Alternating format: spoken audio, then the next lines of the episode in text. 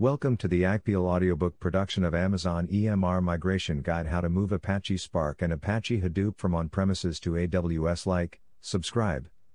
This is a long one, let's go. About this guide. For many customers, migrating to Amazon EMR raises many questions about assessment, planning, architectural choices, and how to meet the many requirements of moving analytics applications like Apache Spark and Apache Hadoop from on premises data centers to a new AWS cloud environment. Many customers have concerns about the viability of distribution vendors or a purely open source software approach, and they need practical advice about making a change. This guide includes the overall steps of migration and provides best practices that we have accumulated to help customers with their migration journey. Overview Businesses worldwide are discovering the power of new big data processing and analytics frameworks like Apache Hadoop and Apache Spark, but they are also discovering some of the challenges of operating these technologies in on premises data lake environments. Not least, many customers need a safe long term choice of platform as the big data industry is rapidly changing and some vendors are now struggling. Common problems include a lack of agility, excessive costs, and administrative headaches, as IT organizations wrestle with the effort of provisioning resources, handling uneven workloads at large scale, and keeping up with the pace of rapidly changing, community driven, open source software innovation.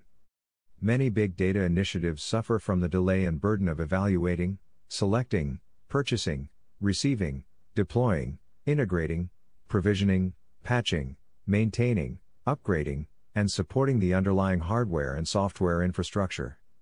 A subtler, if equally critical, problem is the way companies' data center deployments of Apache Hadoop and Apache Spark directly tie together the compute and storage resources in the same servers, creating an inflexible model where they must scale in lockstep.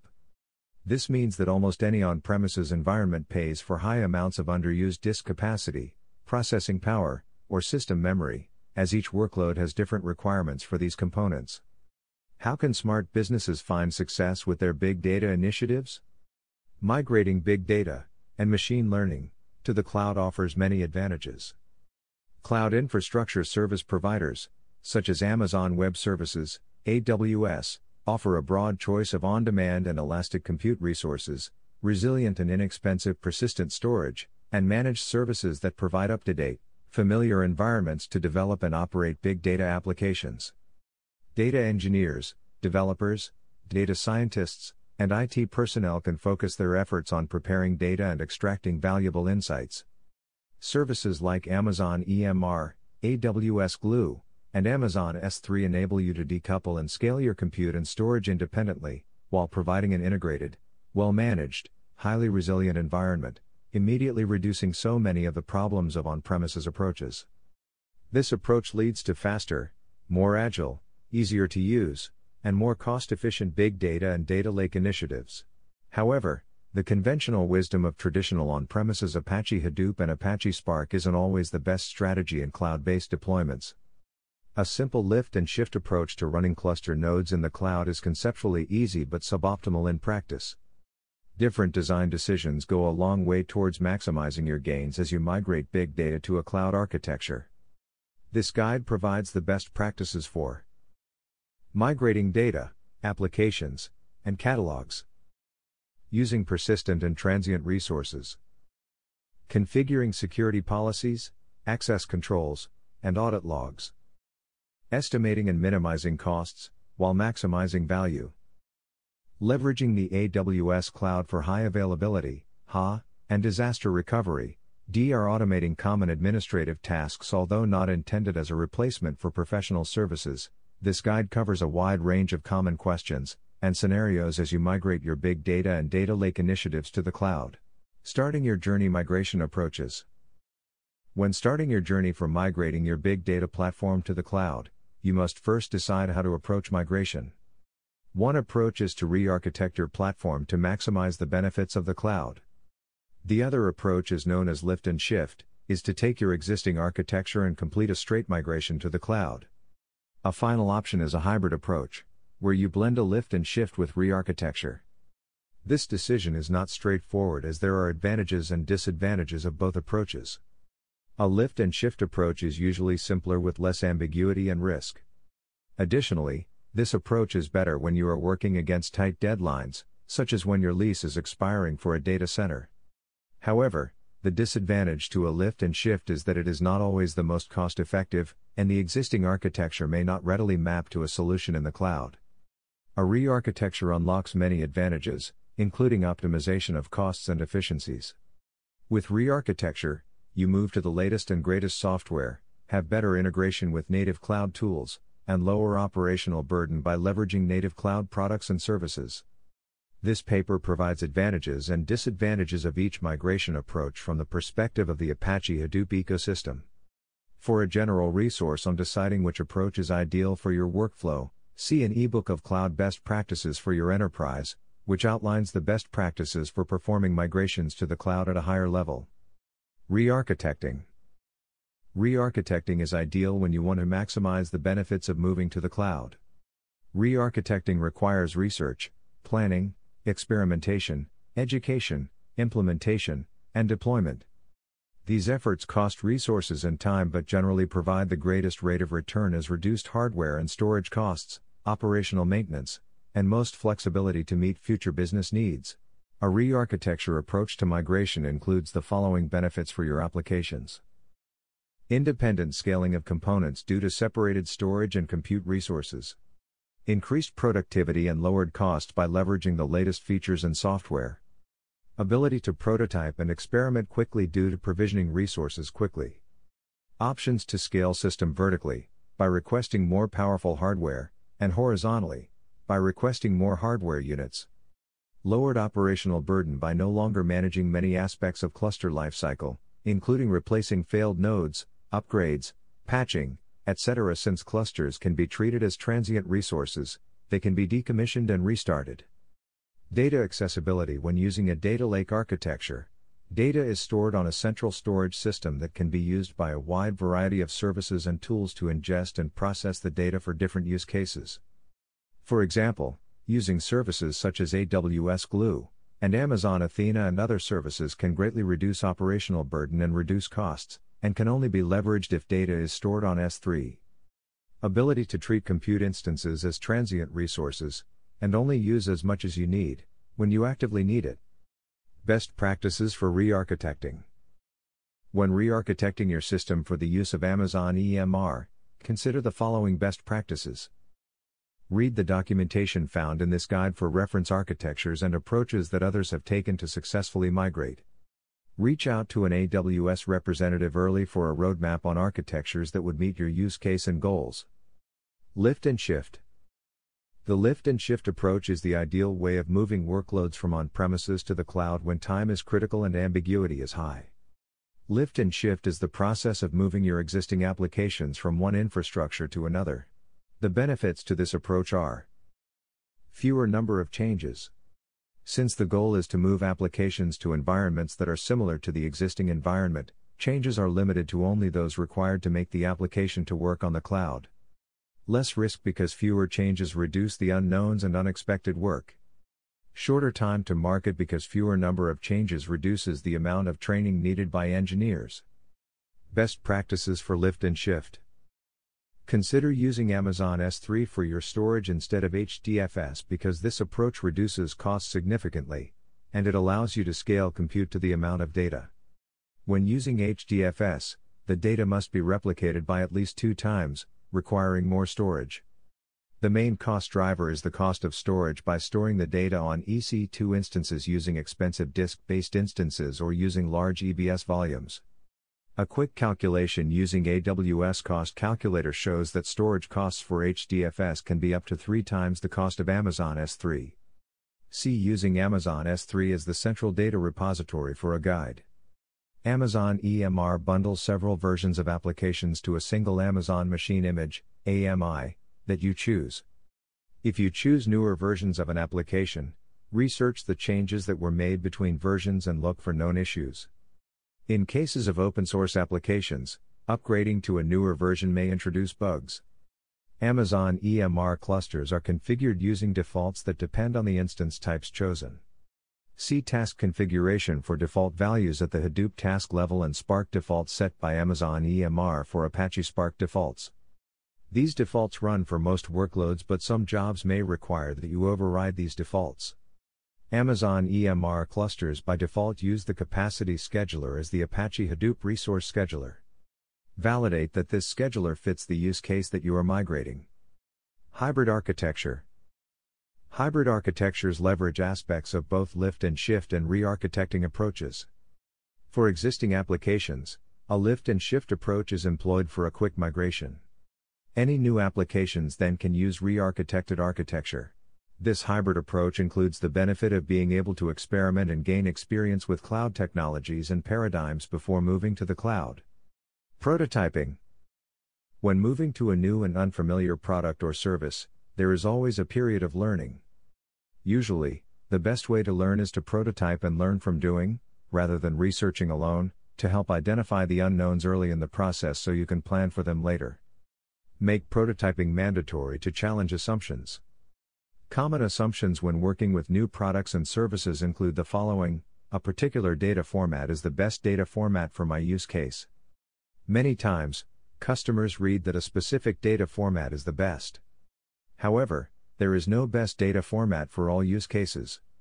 There are data formats that perform better than most other data formats, such as Apache Parquet and Apache ORC. Validating this assumption could be relatively quick, but the impact could be large. Switching data formats after moving to production is more expensive than running a quick prototype with real world data. This prototyping is highly recommended. A particular application is more performant than another application for processing a specific workflow. This scenario is the same as the above common assumption on data formats. Changing applications can be an expensive undertaking later in the process and impact adoption. A particular instance type is the most cost effective way to run a specific workflow. Many times, another instance type performs better if it is tuned for the workflow. For example, C Series EC2 instances can perform better, and cost less if you enable spill to disk rather than using R Series EC2 instances. This scenario is easier to change later on and is recommended if cost and performance is a high priority requirement. A particular application running on premises should work identically on cloud. There are many factors that contribute to running workloads, such as the instance type, storage type, application version, infrastructure configuration, and so on. Running a wide variety of jobs with real data that you expect to run on production provides the most validation. With the cloud, there are several factors in the environment in which a workload may run. For example, at different times of day, traffic to Amazon S3 could vary, or caching could be instituted when not expected. Therefore, prototyping reduces the number and severity of surprises during development and deployments, and the rate of return can be large. Last, finding out issues earlier than later in the development cycle is much more cost effective. Best practices for prototyping Decide on what to prototype, brainstorm all of the possible assumptions and unknowns. Make the assumptions and unknowns with the largest potential impact a priority. Start early and choose the riskiest aspects to prototype first. Prototype in an environment that is similar to the environment that you want to be operating in. Start with a smaller environment or subset of characteristics and then move to a larger scale. Determine goals for the tests upfront and get support from stakeholders. The goal could be to answer a question about how something works or to validate a design. Make tests deterministic and easily repeatable. Run experiments using an automated approach, such as a script or continuous integration environment, so that the test can be run in different environments. For example, Run a test on different instance types or against multiple AMIs. These scripts can later be used as tests for deployments. Validate your test setup, environment, and results with someone else to ensure that all factors are being considered. For example, if you run download tests against the same S3 objects, this could cause Amazon S3 to cache the object. This scenario gives incorrect results when the actual workflow is retrieving random objects. Run the tests sufficiently enough to remove variability that may come from dependencies. For example, variability from Amazon S3 may be caused by the traffic load of other users or the time of day. Look at different percentiles, such as P50, P90, P99, and P100 and determine how variability may impact user experience. Document the results and have them reviewed by your team members. This review ensures that the tests were run properly and results are consistent. Don't make assumptions.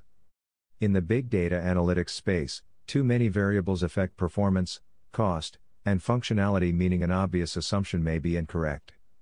Always validate your assumptions by testing them. For example, many people may assume that a particular instance type that closely matches the hardware they use on their premises may be a better fit than choosing another instance type. The purpose of prototyping is to validate assumptions of a design or approach with a high degree of certainty.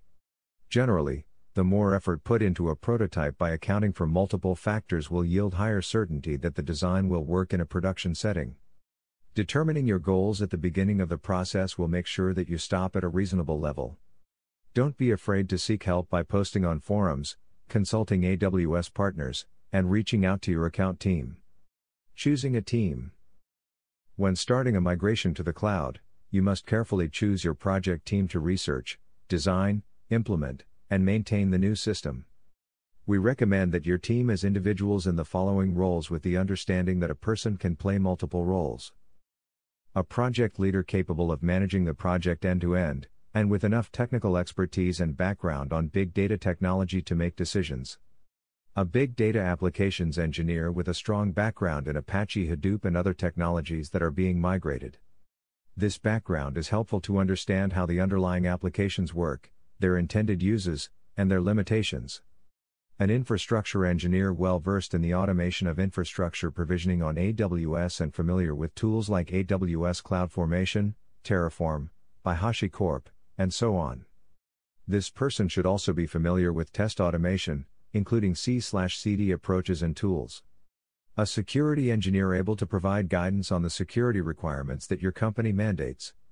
This person should be knowledgeable enough to map the organization's security requirements to security features offered by AWS. This person should also be flexible about the security design as long as it meets the intended requirements. A group of engineers who are quick learners and are not afraid to dive into areas that they may not be familiar with. All members in the migration team must exhibit the following characteristics they must have an open mind and ability to think differently. Cloud infrastructure requires a paradigm shift on how resources are treated. They must be able to dive deep into the underlying frameworks, architectures, and issues. They must share an agreement on the project's mission and direction. General best practices for migration. Migrating big data and analytics workloads from on premises to the cloud involves careful decision making. The following are general best practices to consider when migrating these workloads to Amazon EMR, Consider using AWS Glue, Amazon Redshift, or Amazon Athena. Although Amazon EMR is flexible and provides the greatest amount of customization and control, there is an associated cost of managing Amazon EMR clusters, upgrades, and so on. Consider using other managed AWS services that fulfill your requirements as they may have lower operational burden, and in some cases, lower costs. If one of these services does not meet your use case requirements, then use Amazon EMR. Use Amazon S3 for your storage, data lake infrastructure. A data lake is a centralized repository that allows you to store all of your structured and unstructured data at any scale. Data can be stored as is, without having to first structure the data. You can execute different types of analytics on the data, from dashboards and visualizations to big data processing, real time analytics, and machine learning. Amazon S3 is architected for high durability and high availability and supports lifecycle policies for tiered storage. For more details, see using Amazon S3 as the central data repository. Decouple compute from storage so that you can scale them independently. With your data in Amazon S3, you can launch as much or as little compute capacity as you need using Amazon Elastic Compute Cloud, EC2. For more information, see benefits of using Amazon S3. Use multiple Amazon EMR, transient and long running, clusters with the ability to spin up and down on demand. Analyze the current workloads and assign the workloads to different clusters based on usage patterns. Separate out batch jobs, extract, transform, load, ETL, aggregations, data cleansing, rollup, machine learning, and interactive queries, one time analysis. Use reserved and spot instances as applicable to reduce costs for baseline or variable workloads, respectively. Use automatic scaling within clusters. Automatic scaling allows for programmatically scaling in and out core nodes and task nodes based on Amazon CloudWatch metrics and other parameters that are specified in a scaling policy. Right size clusters, both instance types and number of instances. Multiple Amazon EC2 instance types are available. Make sure to choose the correct instance type based on the workload. For more details, see cost estimation and optimization. Implement automation and continuous integration slash continuous delivery, CI slash CD, practices to enable experimentation and efficiency. Automating the provisioning of EMR clusters along with other resources like roles and security groups is an operational excellence best practice. Apply the same engineering discipline to infrastructure that is typically used for application code. Check the infrastructure code into a code repository and build CI/CD pipelines to test the code. Implementing infrastructure as code also allows for the provisioning of EMR clusters in another availability zone or AWS region should problems arise in the one currently being used. For more details, see Operational Excellence. Involve security and compliance engineers as early in the migration process as possible and make sure that the EMR environments are in line with the organization's security directives. Make full use of multiple security related services, such as AWS Identity and Access Management, IAM, and AWS Key Management Service, KMS, and features, such as security configurations within EMR. Amazon S3 also includes many security related features. Make sure that all data is encrypted at rest and in transit. Finally, make sure that authentication and authorization are enabled as appropriate. For more details, see Securing Your Resources on Amazon EMR. Gathering requirements. Obtaining on premises metrics.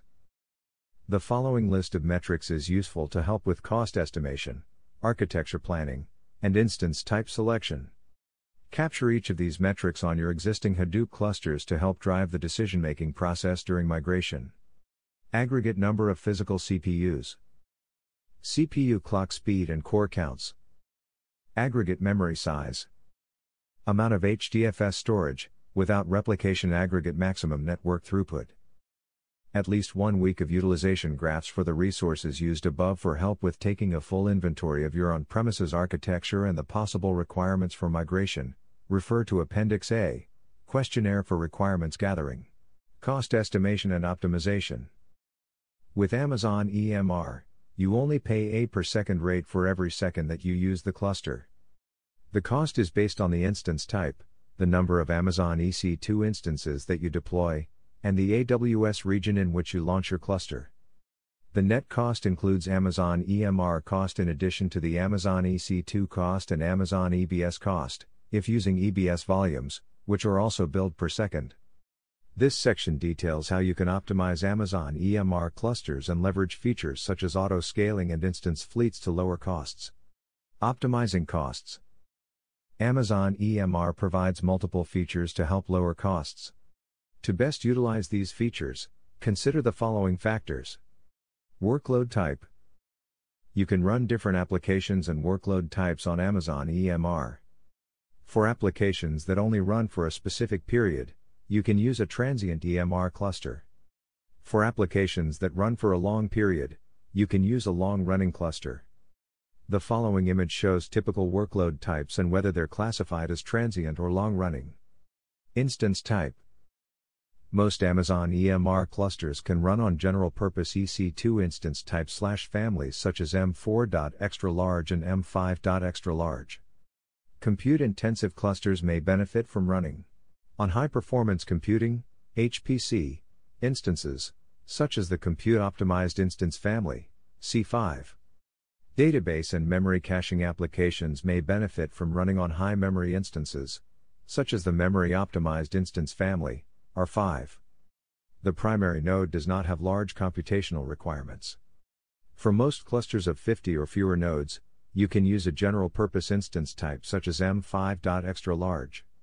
Note, for clusters of more than 50 nodes, consider using a larger instance type, such as M4.extra large. The amount of data you can process depends on the capacity of your core nodes and the size of your data as input, data during processing, and data as output. Application settings job performance also depends on application settings. There are different application settings for different use cases. For example, by default, EMR clusters with Apache HBase installed allocate half of the memory for HBase and allocate the other half of memory for Apache Hadoop Yarn. If you use applications such as Apache HBase and Apache Spark, we recommend that you don't use a single, larger cluster for both applications. Instead, run each application on a separate, smaller cluster. Storage optimization. When you use Amazon EMR, you have the ability to decouple your compute and storage by using Amazon S3 as your persistent data store. By optimizing your storage, you can improve the performance of your jobs. This approach enables you to use less hardware and run clusters for a shorter period. Here are some strategies to help you optimize your cluster storage for Amazon S3. Partition data When your data is partitioned and you read the data based on a partition column, your query only reads the files that are required. This reduces the amount of data scanned during the query. For example, the following image shows two queries executed on two datasets of the same size. One dataset is partitioned, and the other dataset is not. The query over the partitioned data, Seligson partitioned, took 20 seconds to complete and it scanned 349 megabytes of data. The query over the non-partitioned data, Seligson partition, took 2 minutes and 48 seconds to complete and it scanned 5.13 gigabytes of data. Optimize file sizes. Avoid files that are too small, generally, anything less than 128 megabytes. By having fewer files that are larger, you can reduce the amount of Amazon S3 list requests and also improve the job performance. To show the performance impact of having too many files, the following image shows a query executed over a dataset containing 50 files and a query over a dataset of the same size, but with 25,000 files. The query executed over the dataset containing 50 files, few files, took 2 minutes and 31 seconds to complete. The query over the dataset with 25,000 files, many files took 3 minutes and 47 seconds to complete. Compress the dataset. By compressing your data, you reduce the amount of storage needed for the data, and minimize the network traffic between S3 and the EMR nodes. When you compress your data, make sure to use a compression algorithm that allows files to be split or have each file be the optimal size for parallelization on your cluster. File formats such as Apache Parquet or Apache ORC provide compression by default. The following image shows the size difference between two file formats. Parquet has compression enabled, and JSON, text format, no compression enabled. The Parquet dataset is almost 5 times smaller than the JSON dataset. Optimize file formats. Columnar file formats like Parquet and ORC can improve read performance. Columnar formats are ideal if most of your queries only select a subset of columns. For use cases where you primarily select all columns, but only select a subset of rows, choose a row optimized file format such as Apache Avro. The following image shows a performance comparison of a select count query between Parquet and JSON, text, file formats. The query over the JSON dataset took 56 seconds to complete, and it scanned 5.21 gigabytes of data. The query over the Parquet dataset took 2 seconds to complete, and in this example, it did not need to scan any data. Compute optimization. In the previous section, we covered some of the strategies that you can use to optimize your Amazon S3 storage costs and performance. In this section, we cover some of the features and ways to optimize your Amazon EC2 cluster's compute resources. Amazon EC2 provides various purchasing options. When you launch Amazon EMR clusters, you have the ability to use on demand, spot, or reserved EC2 instances. Amazon EC2 spot instances offer spare compute capacity available at discounts compared to on demand instances. Amazon EC2 reserved instances enable you to reserve EC2 instances at a significant discount compared to on demand pricing. For more detailed information, see instance purchasing options in the Amazon EMR Management Guide. Spot instances. Running EMR clusters with spot instances can be useful for a number of scenarios. However, there are few things that you must consider before choosing spot instances for a particular workload. For example, if you're running a job that requires predictable completion time or has service level agreement, SLA, requirements, then using spot instances may not be the best fit. For workloads where they can be interrupted and resumed, interruption rates are extremely low, or workloads that can exceed an SLA, you can use spot instances for the entire cluster. You can also use a combination of spot and on demand instances for certain workloads. For example, if cost is more important than the time to completion, you cannot tolerate a partial loss of work, have an entire cluster terminated, you can use spot instances for the task nodes, and use on demand slash reserved instances for the primary and core nodes. Spot instances are also great for testing and development workloads. You can use spot instances for an entire testing cluster to help you reduce costs when testing new applications. Reserved instances. With reserved instances, RIs, you can purchase slash reserve EC2 capacity at a lower price compared to on-demand instances. Keep in mind that for you to have reduced costs with RIs, you must make sure that your reuse over a period of a year is higher than 70%. For example, if you use transient EMR clusters and your clusters only run for a total of 12 hours per day, then your yearly use is 50%. This means that RIs might not help you reduce costs for that workload. Reserved instances may help you to reduce costs for long running clusters and workloads. Savings plans. Savings plans is a flexible discount model that provides you with the same discounts as reserved instances, in exchange for a commitment to use a specific amount measured in dollars per hour, of compute power over a one or three year period. Every type of compute usage has an on demand price and a lower savings plan price. After you commit to a specific amount of compute usage per hour, all usage up to that amount will be covered by the saving plan, and anything past it will be billed at the on demand rate. If you have reserved instances, the savings plan applies to any on demand usage that is not covered by the RIs. Savings plans are available in two options. Compute savings plans provide the most flexibility and help to reduce your costs by up to 66%. The plans automatically apply to any EC2 instance regardless of region, instance family, operating system, or tenancy, including those that are part of your EMR clusters. EC2 instance savings plans apply to a specific instance family within a region and provide the largest discount, up to 72%, just like standard RIs.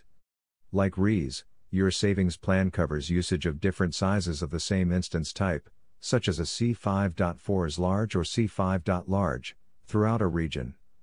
Instance Fleets Instance Fleets is an Amazon EMR feature that provides you with variety of options for provisioning EC2 instances. This approach enables you to easily provision an EMR cluster with spot instances, on-demand instances, or a combination of both.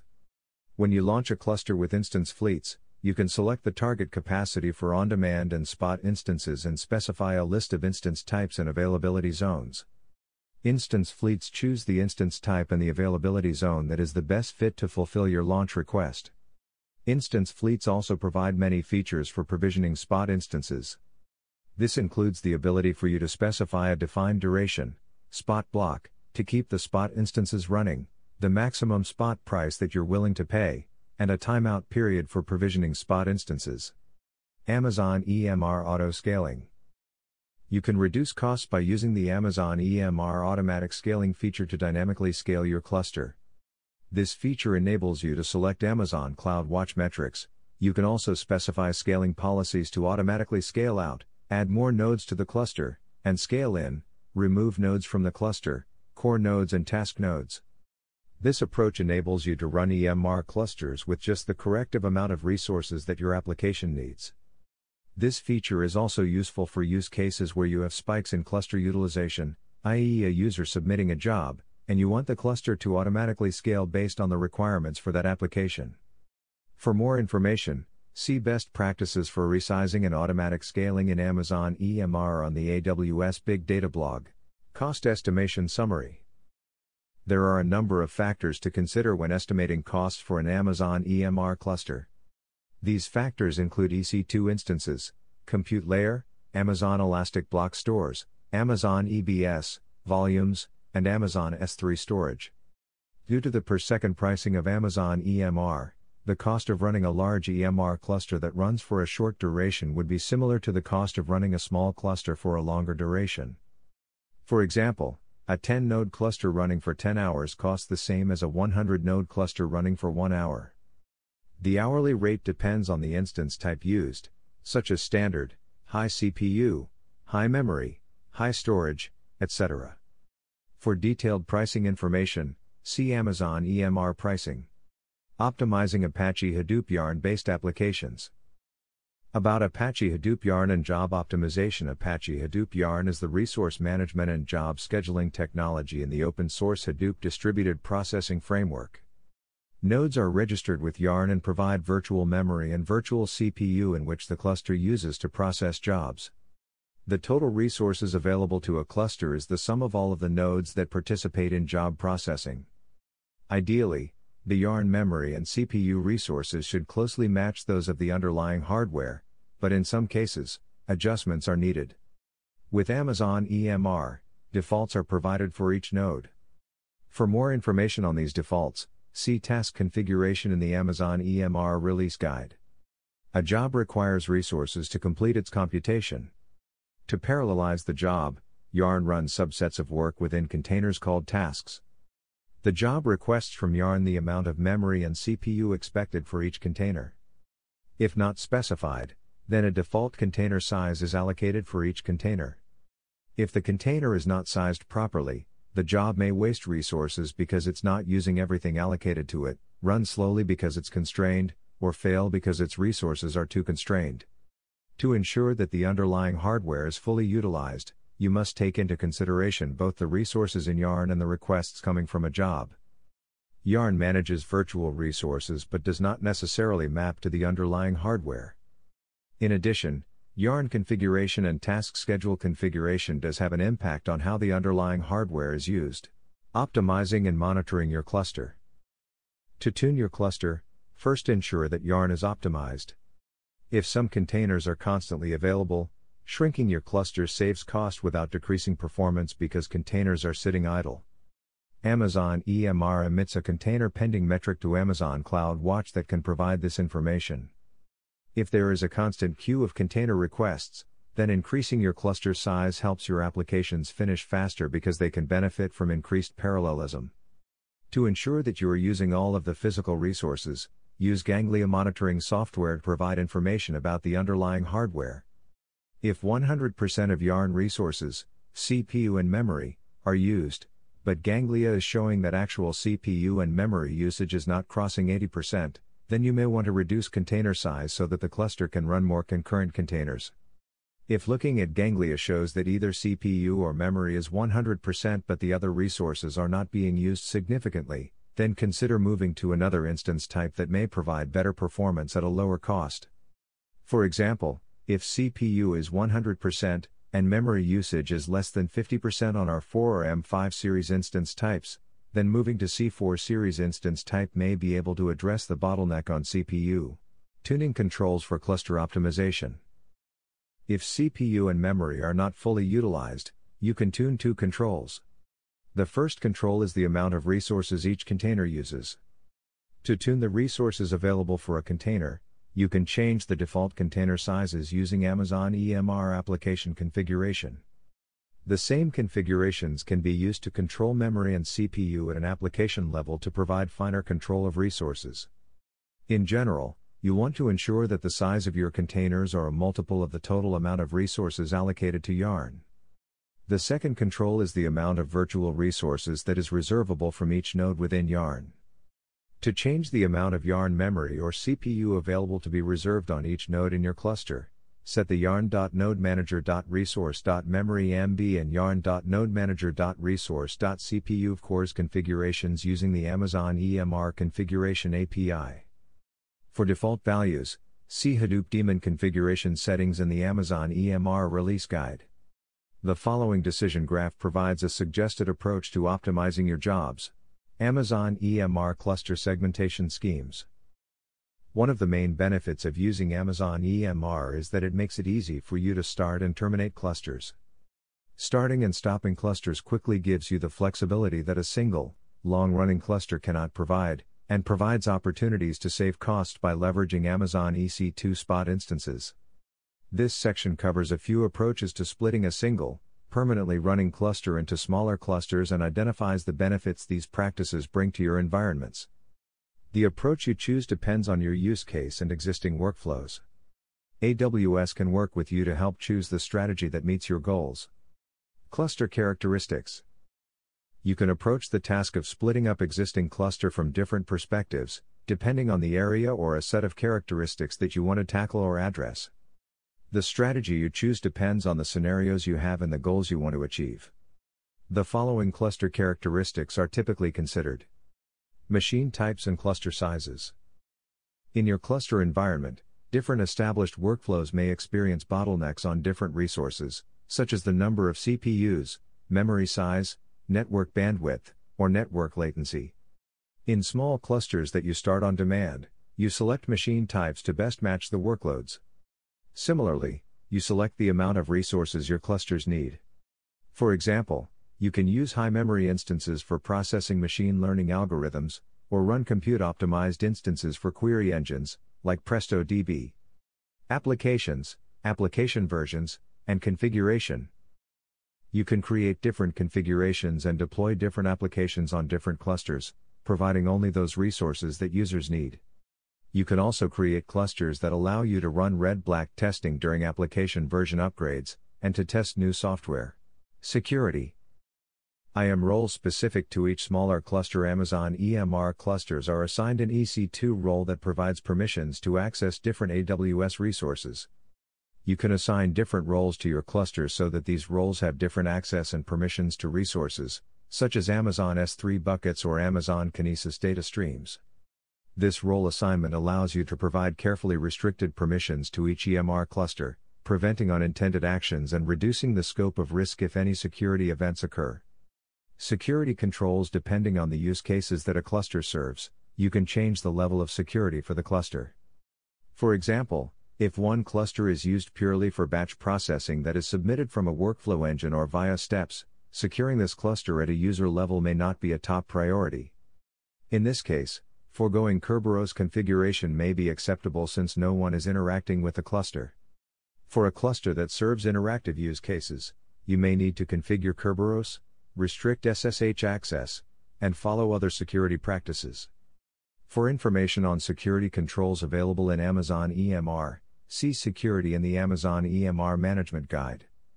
Network controls You can assign different clusters to different security groups or place them in different subnets that control access from specified network sources.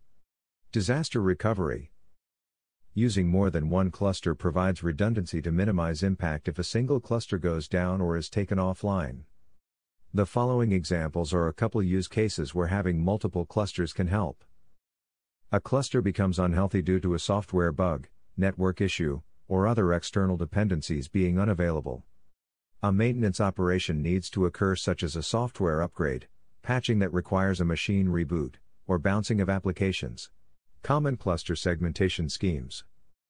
Life cycle stages One of the typical approaches to deciding how to segregate clusters is based on having dedicated clusters for separate stages in your life cycle, such as testing, beta, and production. This way, jobs that are not ready for production can run on their own dedicated cluster and do not interfere or compete with production jobs for resources or writing of data results. Having different clusters for separate stages also lets you test jobs on clusters that have newer versions of applications.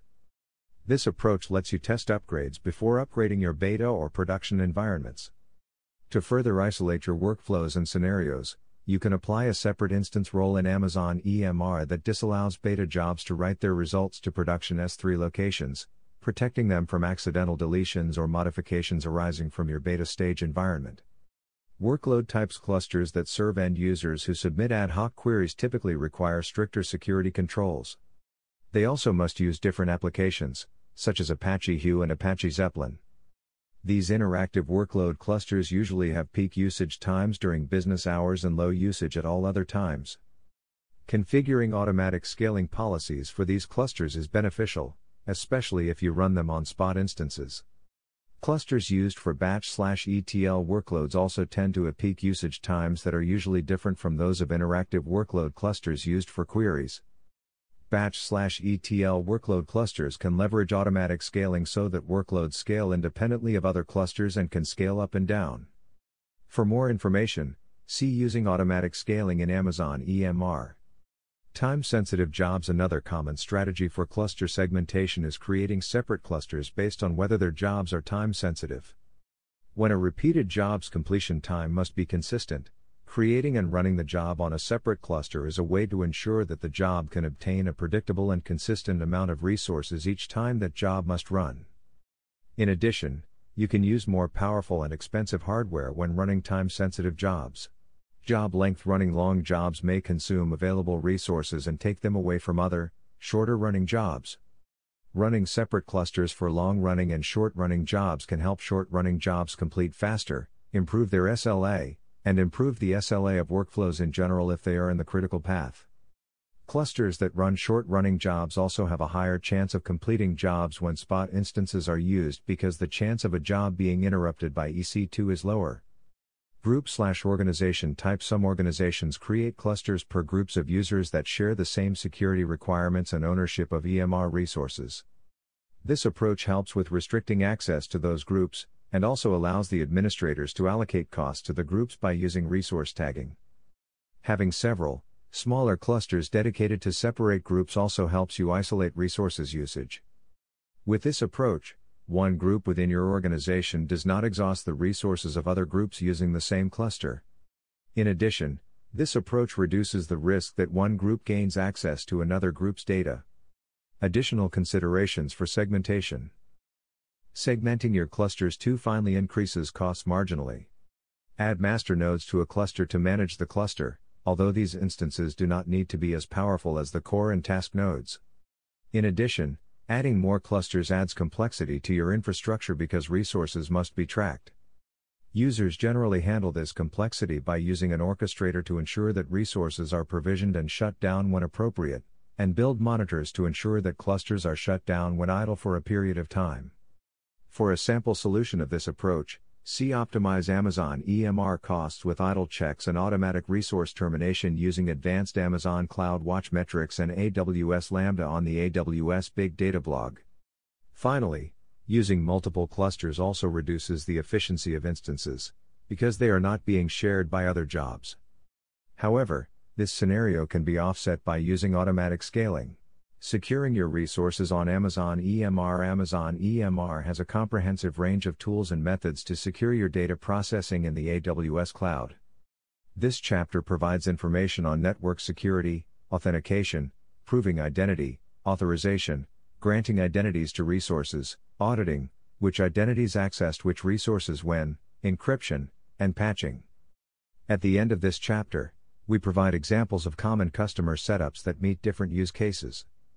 EMR Security Best Practices Design early with security in mind. Implementing security designs at the beginning of migration saves time and reduces complexity because the architecture is built with security in mind. Large changes may require more effort when security becomes a requirement after implementation has been completed.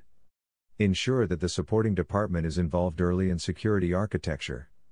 Have the department that reviews and approves architectures for security involved in the process as early as possible, and keep them up to date with decisions related to security. They may be able to give you advice earlier in the process to reduce or avoid design changes later in the process. Understand the risks. Security is mainly about minimizing attack surfaces and minimizing impact should a system become compromised. No system can be entirely secured. Obtain security exceptions. Security departments may provide security exceptions for rules that may no longer apply or where the risk of compromise is reduced. Getting security exceptions may significantly reduce the risk and scope of work needed to get approvals from a security department. For example, you may not need SE Linux for Amazon EMR clusters that process batch jobs and in which there is no interactivity with users. Use different security setups for different use cases. Batch and ETL clusters that do not have user interaction likely require a different security configuration than a cluster that is used in an interactive way. Clusters with interaction may have several users and processes that interact with a cluster and each user requiring different levels of access with each other. Clusters that are used for batch usually require much lower security controls than an interactive cluster. Protect from unintentional network exposure. Security departments may configure proper security group rules to protect applications and data on the cluster.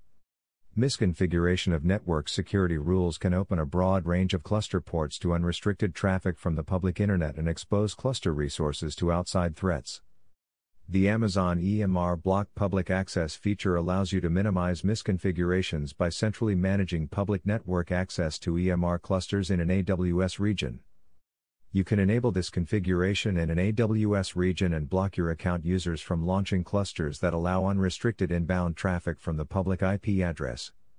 To learn more about EMR security best practices, see Best Practices for Securing Amazon EMR on the AWS Big Data blog.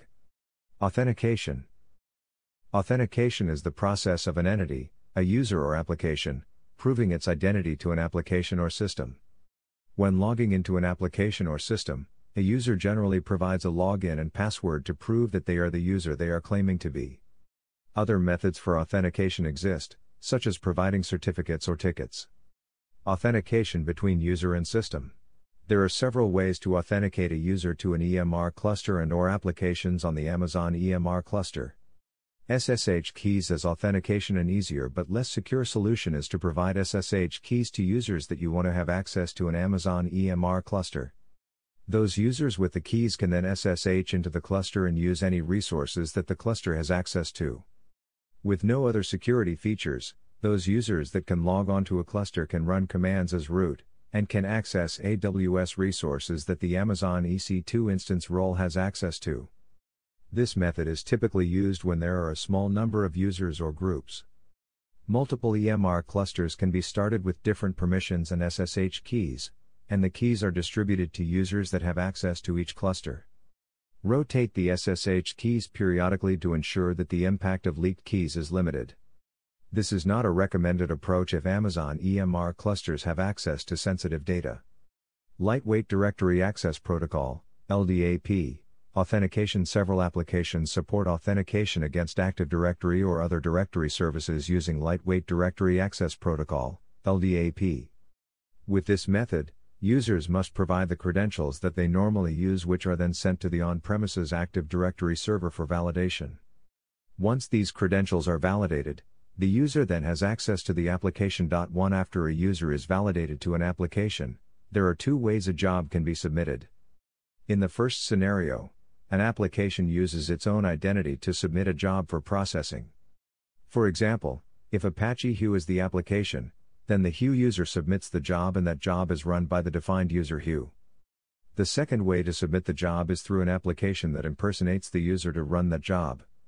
This method allows administrators to track usage of users and makes it easier to identify misuse of the system.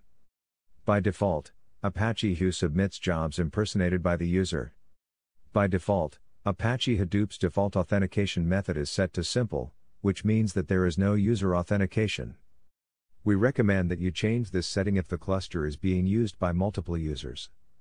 If Apache Hadoop is set up to use Kerberos and a yarn slash HDFS job is submitted with Apache Spark or Apache Hive, then the end users must have an OS level account on each node as yarn slash HDFS. In some cases, these accounts must be created manually and synced using something like SSSD. Mappings from users to their group membership are also required in which LDAP or SSSD can be used. If this is a requirement, we recommend that you use LDAP to authenticate users, and use Amazon EMR with Kerberos to automate the OS account syncing. Or, you can also enable Hadoop to do user to group mappings via LDAP. See Hadoop Groups mappings in the Apache Hadoop documentation for built-in Hadoop implementations for these mappings. For more information, refer to Appendix C, Sample LDAP Configurations. The following table lists Amazon EMR supported applications and instructions on how to enable LDAP, if supported. Table 1 Amazon EMR supported applications and LDAP support Kerberos. Kerberos is the most secure authentication and authorization mechanism available on Amazon EMR. Kerberos works by having users provide their credentials and obtain a ticket to prove identity from a central authentication server. That ticket can then be used to grant access to resources within your cluster. For Kerberos to be used effectively for authentication, configure your Amazon EMR clusters to create a one way trust between the Kerberos server running on the Amazon EMR master node and the Kerberos server that is on premises. An example flow is provided in EMR Kerberos Flow for directly interacting with Hive Server 2. Most applications within Amazon EMR support Kerberos as an authentication method. For a complete list, see supported applications in the Amazon EMR Management Guide. Authentication between applications. Similar to users, applications and service accounts require authentication when interacting with each other. There are several ways this happens within Amazon EMR. See Figure 8. Kerberos Kerberos is the recommended method for application to application authentication. When using Kerberos authentication, applications authenticate themselves with a key distribution center, KDC, and authenticate other applications connecting to it. There are three options when using Kerberos for EMR clusters cluster dedicated KDC, cross realm trust, and external KDC. See Kerberos architecture options for details about each option. For more information on Kerberos enabled workflows on Amazon EMR, see Appendix B, EMR Kerberos Workflow. Presto The Amazon EMR version of Presto allows nodes within a cluster to authenticate using LDAPs. To set up node to node authentication, Set up Presto using LDAPs. See using SSL slash TLS and configuring LDAPs with Presto on Amazon EMR in the Amazon EMR release guide for details. SSL slash TLS between nodes C encryption for data in transit for how to enable SSL slash TLS between nodes through Amazon EMR security configuration. Using SSL certificates to authenticate between nodes can provide protection against a rogue node from joining a cluster. Authorization Authorization is the act of allowing or denying an identity to perform an action. Using authorization to determine what an identity can do first requires that the identity has validated who they are. This section provides the various mechanisms available that can limit what an identity can do. Application authorization for Apache Hadoop There are several possible solutions for authorization, like having individual applications control what users can do, or having central processes or applications that can manage policies across several applications. Apache Knox Apache Knox provides perimeter security for your Hadoop resources.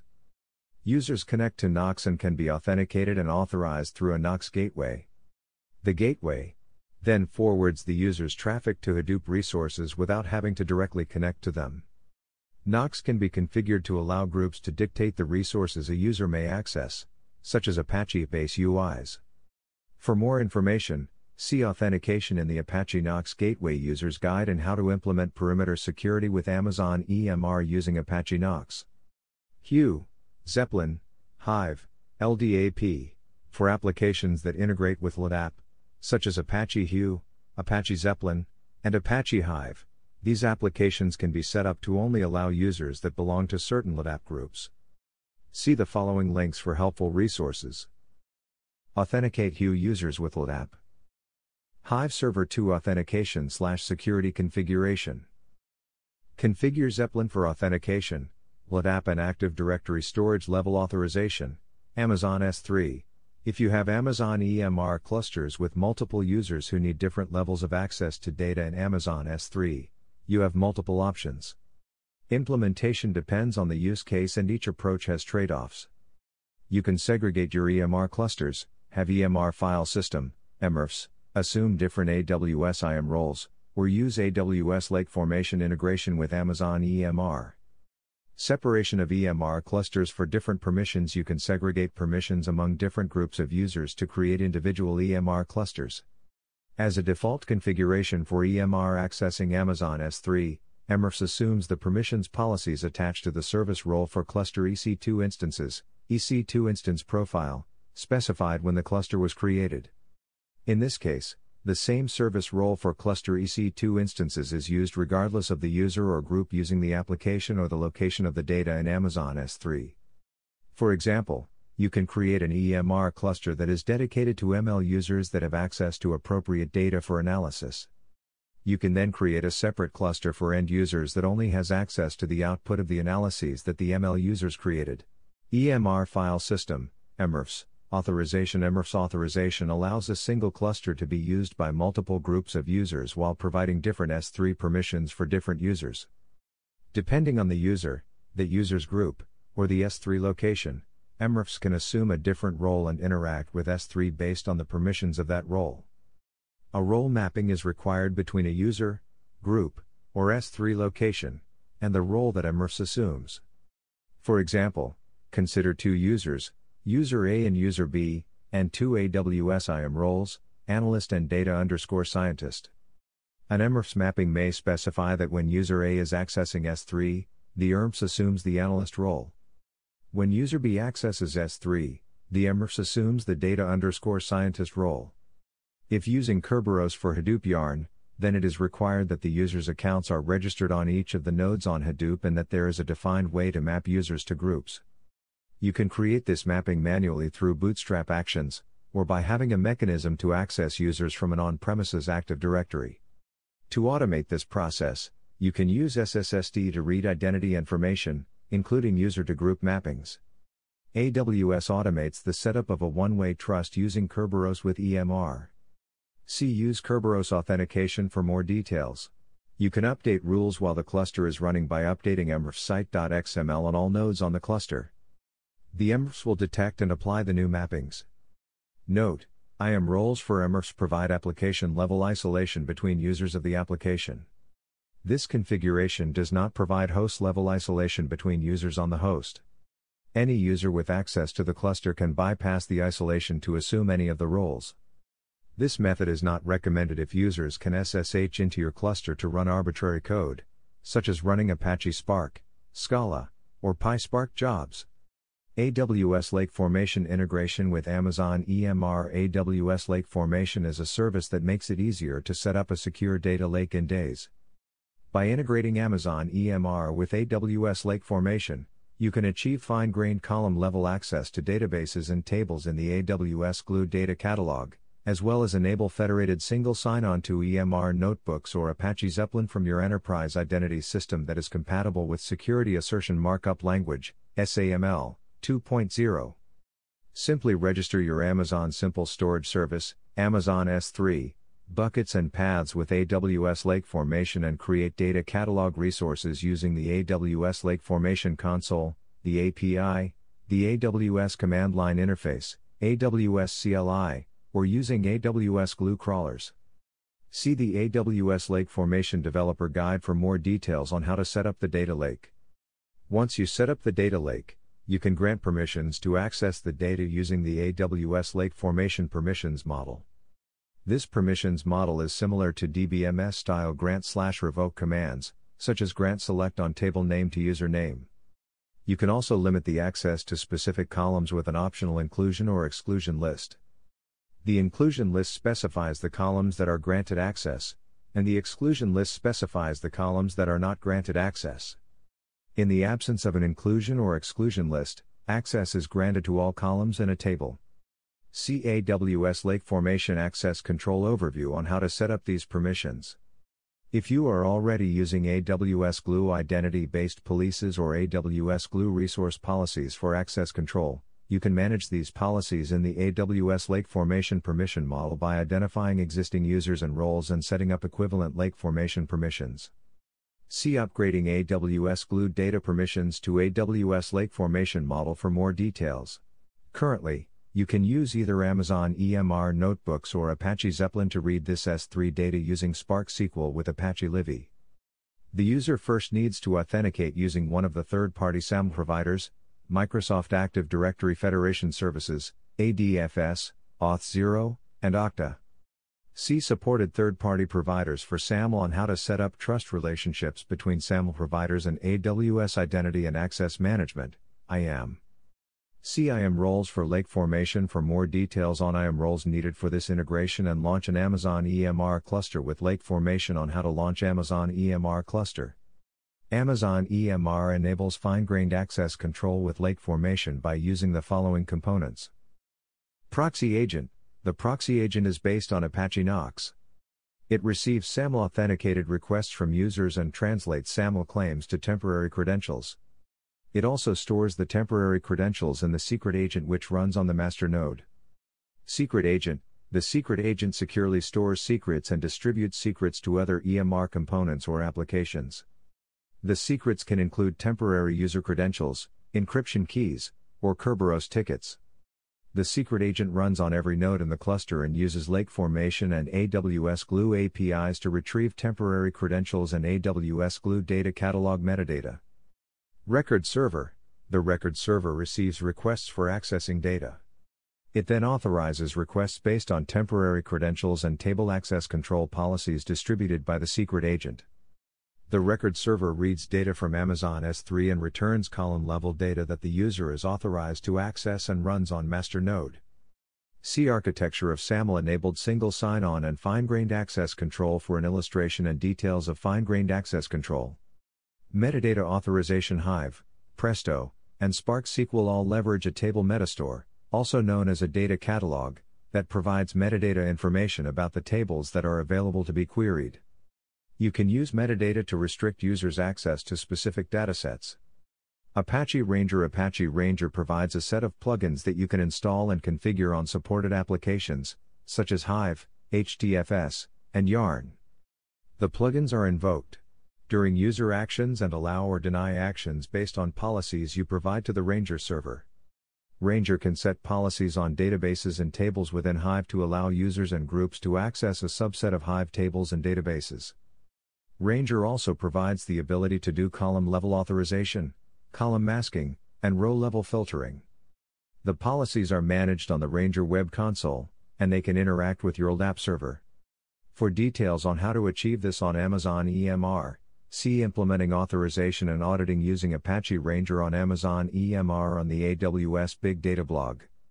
Hive SQL Authorization Hive SQL Authorization provides another mechanism for you to control which users have access to tables and databases. For more information, see SQL Standard Based Hive Authorization on the Apache Hive Wiki. AWS Data Catalog Authorization The AWS Glue Data Catalog allows you to restrict access to databases or tables based on the IAM principals and IAM policies. See Authentication and Access Control for AWS Glue for more details.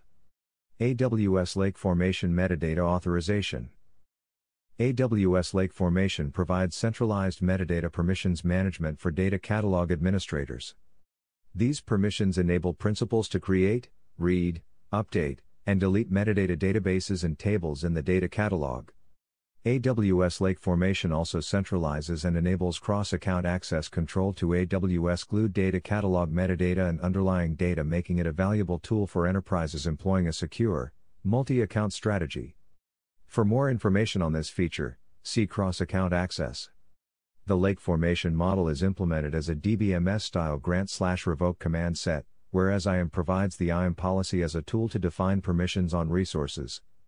For data catalog requests to succeed, both IAM and lake formation must permit the access. The recommended approach to securing data catalog resources is to enable coarse grained permissions on access to the underlying AWS Glue API actions and use lake formation to govern fine grained access control to the databases, tables, and columns in the data catalog. IAM coarse grained metadata permissions lake formation works well with clearly defined roles and personas that align with the access patterns of your data lake users.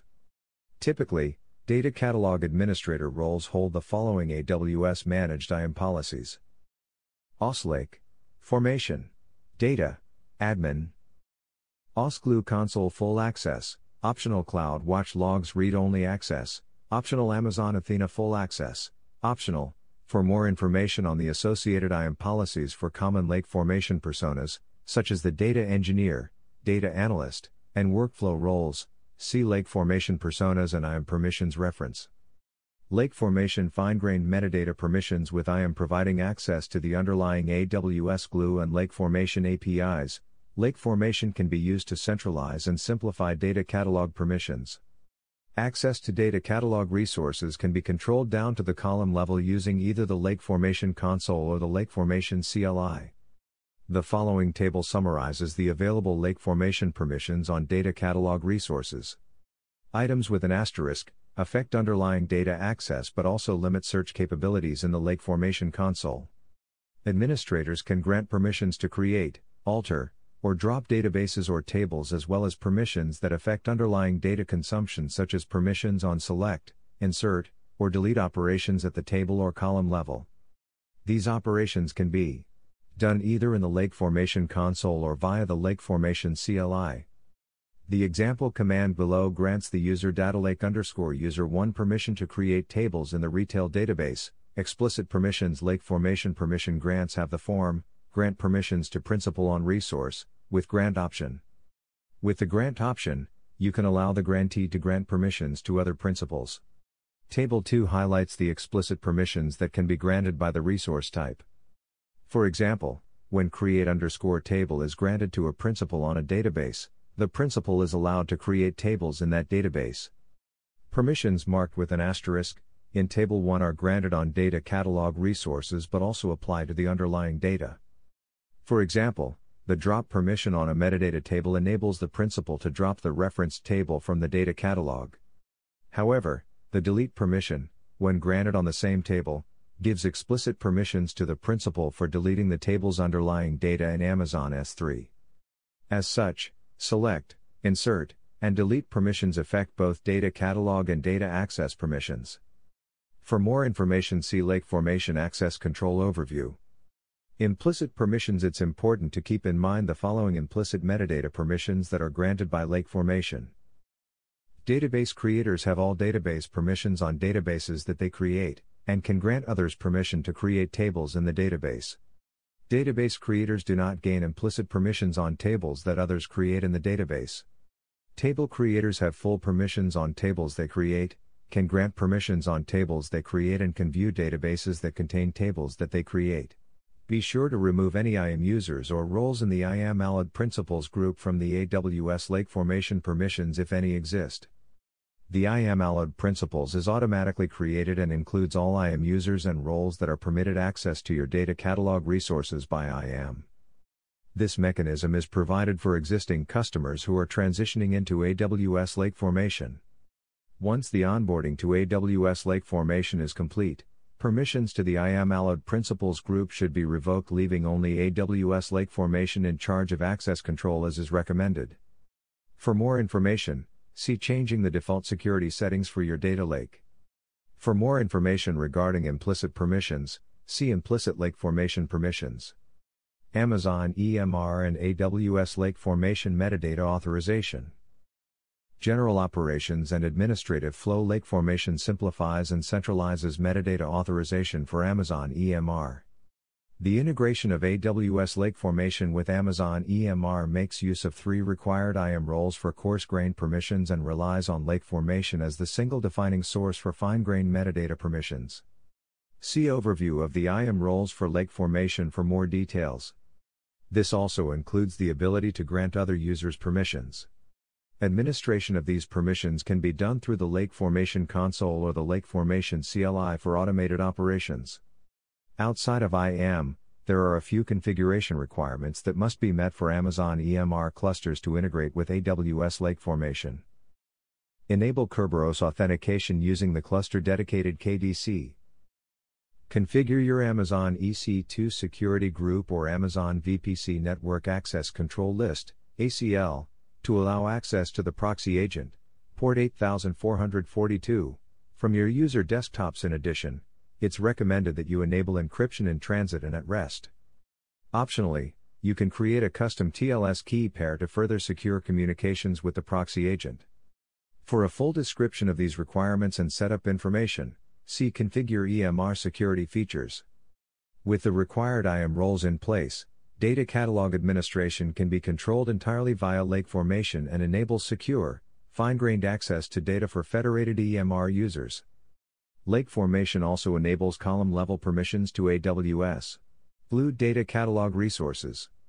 Access to other AWS services, i.e., those not managed by Lake Formation, such as DynamoDB, is controlled via the IAM role for AWS services described below.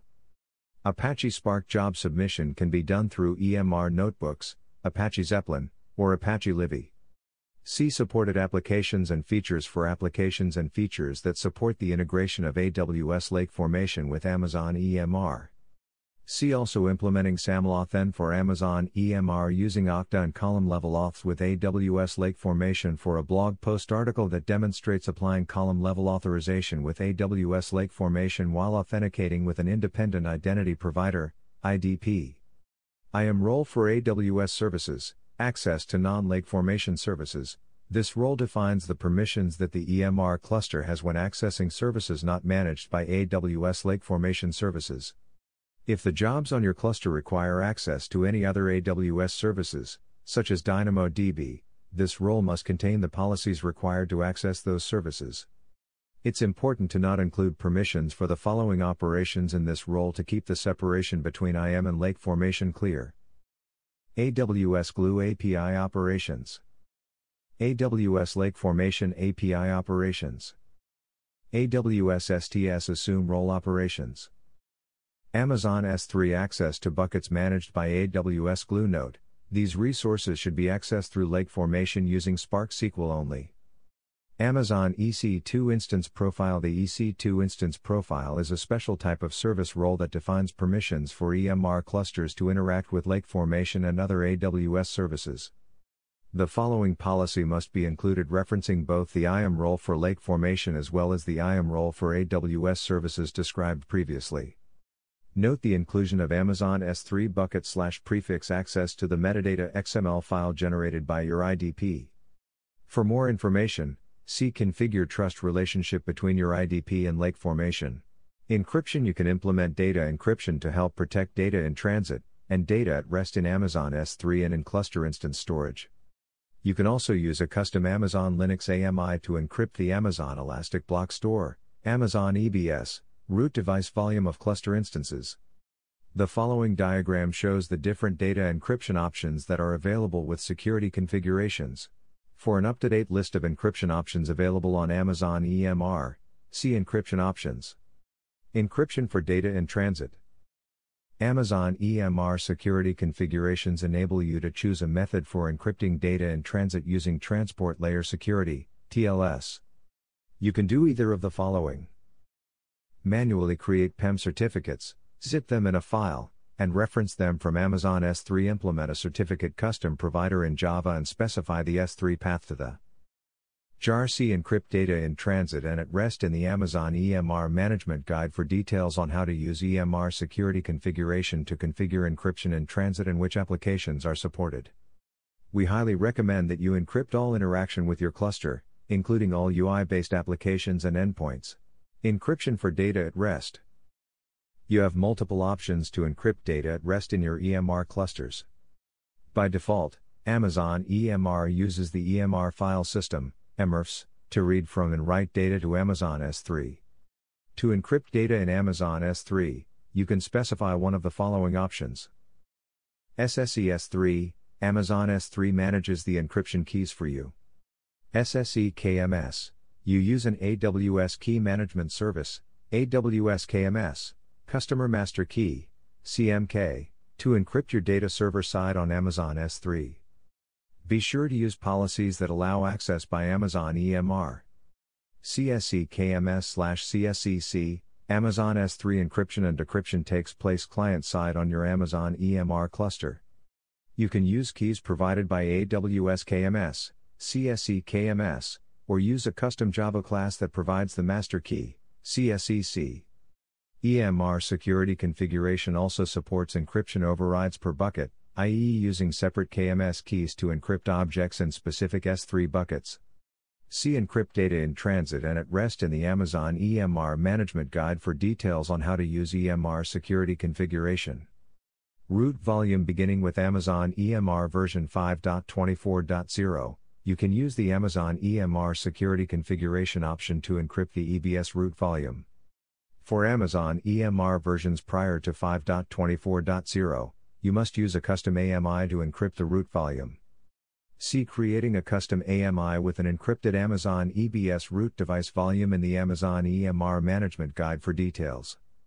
EBS volumes There are two mechanisms that allow you to encrypt data on non root volumes which typically store HDFS and other application data, HDFS transparent encryption for application managed encryption and LUKS encryption for OS managed encryption.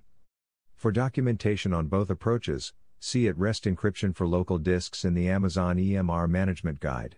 For Amazon EMR version 5.24.0 and later, you can natively encrypt EBS volumes attached to an EMR cluster by using the Amazon EMR Security Configuration option. EBS encryption provides the following benefits Native end to end encryption, data on EBS volumes including intermediate data, I.O. between the EC2 instances and EBS volumes, and EBS snapshot are encrypted. Root volumes encryption root volumes can be encrypted without the need to create custom Amazon Linux AMIs. Transparent encryption EBS encryption is transparent to any applications running on EMR and does not require modifications. Simplified encryption With EBS encryption, you can check encryption status from the volumes page in the EC2 console or through an EC2 API call. Perimeter security. Establishing perimeter security is foundational to Amazon EMR security. This process involves limiting access to the EMR cluster itself and using an edge node, gateway, as a host. Users and systems can use this edge node directly and then have all other actions issued from this gateway into the cluster itself. Apache Knox Apache Knox is an application gateway that provides a single endpoint to interact with multiple applications and multiple clusters, as well as an authentication layer to the applications and clusters that support SAML, LDAP, and other authentication methods. Knox is useful for several use cases, if you require HTTPS between the client and Apache Knox. Apache Knox supports TLS so clients can connect to Knox over a secure channel, regardless if the application on the cluster supports TLS or not. If you require an authentication layer, Apache Knox provides an authentication layer that supports several types of authentication mechanisms that can be used for instances where the cluster application does not support it. For example, Knox supports single sign on, SSO, which can be used as Hadoop Resource Manager does not support it. Apache Knox records actions that are executed per user request or those that are produced by Knox internal events. However, Apache Knox does have some limitations, and it does not provide fine grained access control. Network security. This document does not provide information on how to properly set up a virtual private cloud, VPC, subnets, security groups, and network access control lists, ACLs. For information on setting up VPCs, See Control Network Traffic with Security Groups. Best practices for network security if your cluster is intended only for batch processing and a user or another. Application will not need to access it. Launch the cluster in a private subnet with an Amazon S3 endpoint and any other required endpoints. See Configure Networking for more information. If your cluster is in a private subnet, and it requires access to an AWS service, that does not have a VPC endpoint or requires access to the Internet, create a NAT instance. See Scenario 2, VPC with public and private subnets, NAT, for more information. If using NAT instance slash gateway or Internet gateway is not an option, you can configure a proxy server to connect to the Internet. Proxy servers provide varying levels of functionality, security, and privacy depending on your use case, needs, or company policy. Amazon EMR Cluster provides options to configure applications to route the network traffic via a proxy server.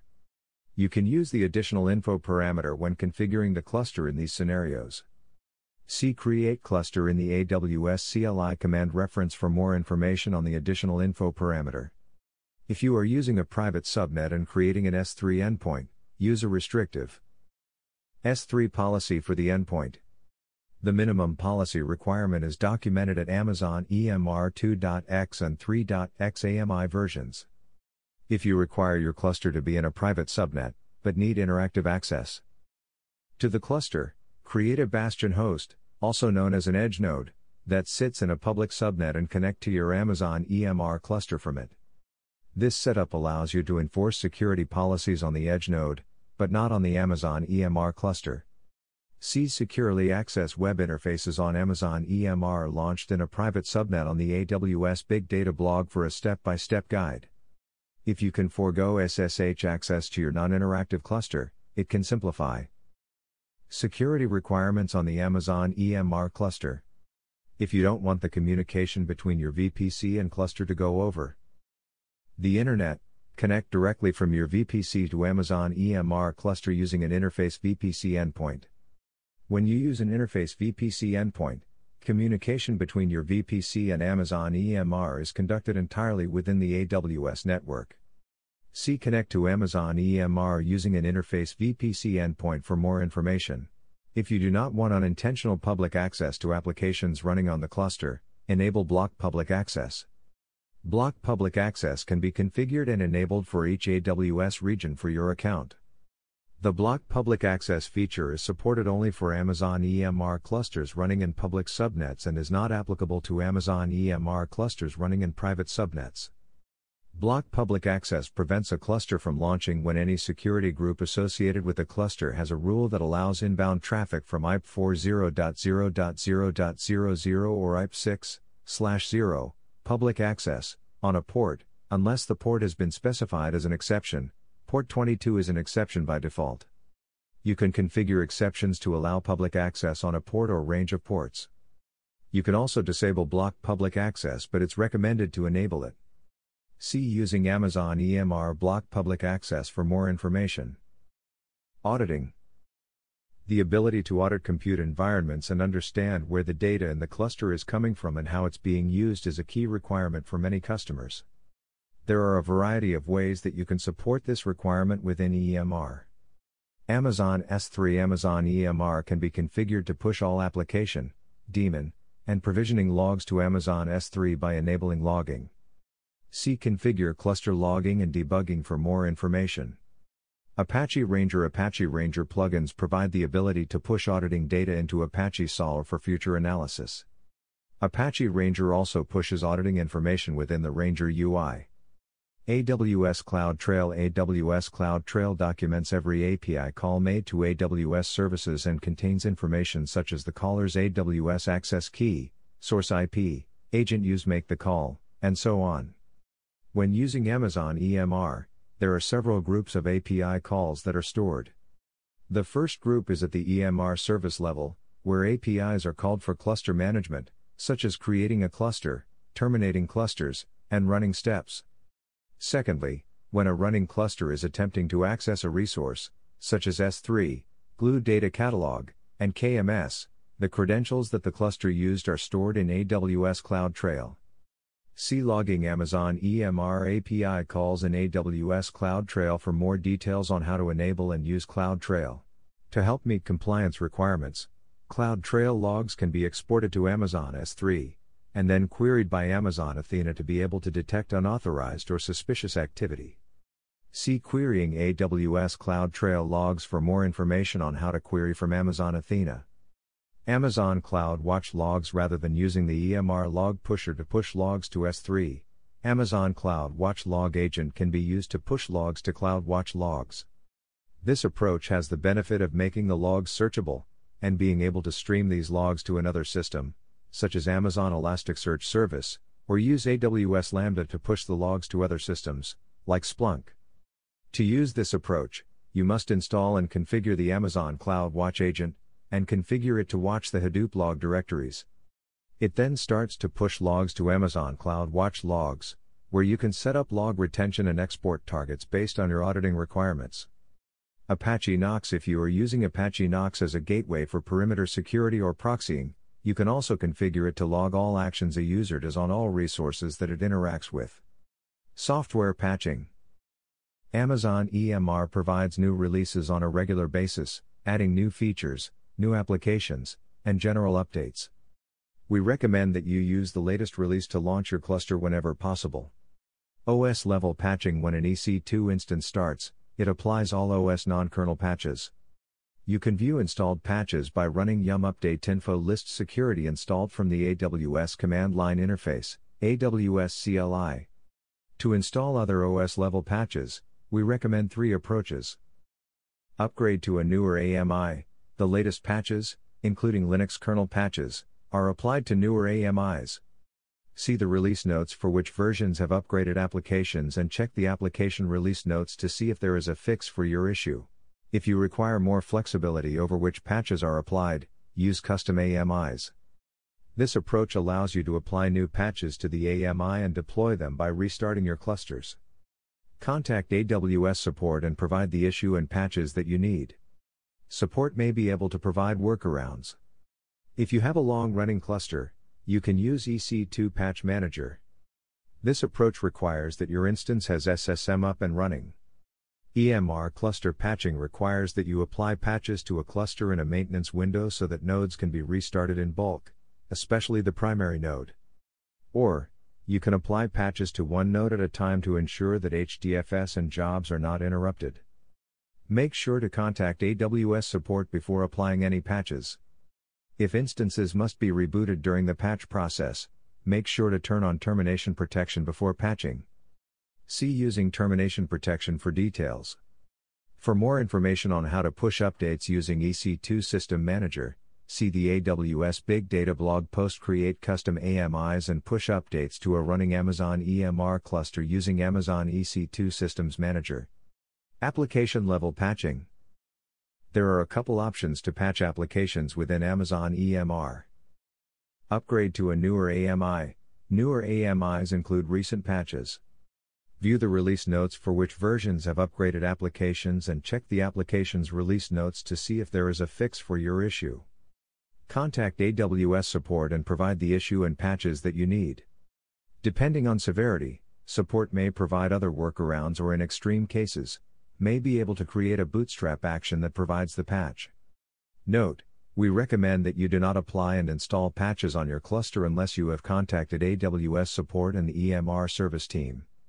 In certain software upgrade scenarios, you may need to assume operational burden of maintaining the patches.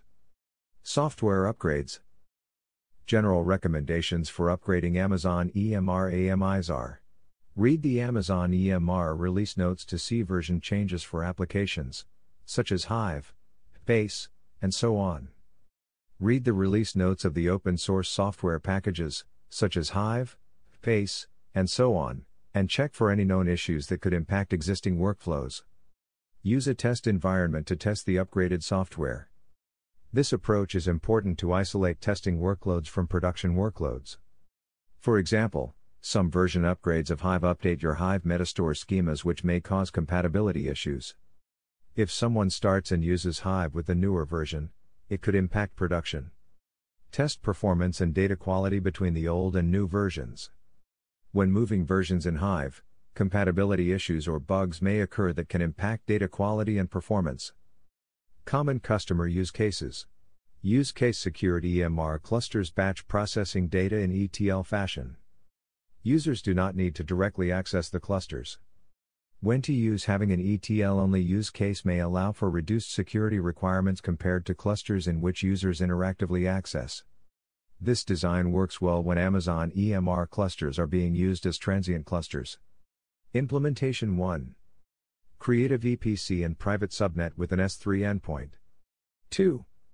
Disable SSH to the EMR clusters. If extra security is required, complete these steps through Security 3. Configuration A. Configure Kerberos without a one way trust to enable application to application security. B. Enable encryption on data in transit and data at rest. Implement S3 bucket policies to read only access requests from the VPC and 4. Write access from end users and applications writing to S3. 5. Secure EMR API calls using IAM policies to restrict access to clusters that require it. 6. Submit work to the EMR cluster by one of the following ways O. Use EMR Steps API to submit work. Install Oozie, Airflow, or a similar application on the master node and have it orchestrate your workloads. Using a Bastion host slash edge node use case. Securing an EMR cluster is not necessary because it's running in a private subnet with highly controlled access controls to it. You can control which AMI you want to use on the Bastion host. For example, if users can only access an internally managed Red Hat Linux, then Bastion host can run that AMI, while EMR clusters continue to use Amazon Linux. Once a user is authenticated on a Bastion host, then they should have access to all the resources on the EMR cluster. When to use You want to control access to the EMR cluster and have all users interact with EMR through the Bastion host slash edge node. You want to segregate job submission and EMR processes running on the master and data nodes. Implementation 1. Create EMR clusters within a private subnet with VPC endpoints that allow traffic to required AWS services, like Amazon S3, AWS KMS, and Amazon DynamoDB. 2. Create a bastion host on an EC2 instance in a public subnet. Traffic from the public subnet must be able to access the clusters in the private subnet. 3. Do not allow SSH access to EMR clusters. 4. Access the clusters through a UI, like Hue, Zeppelin, or Jupyter, or provide SSH access to the Bastion host slash edge node.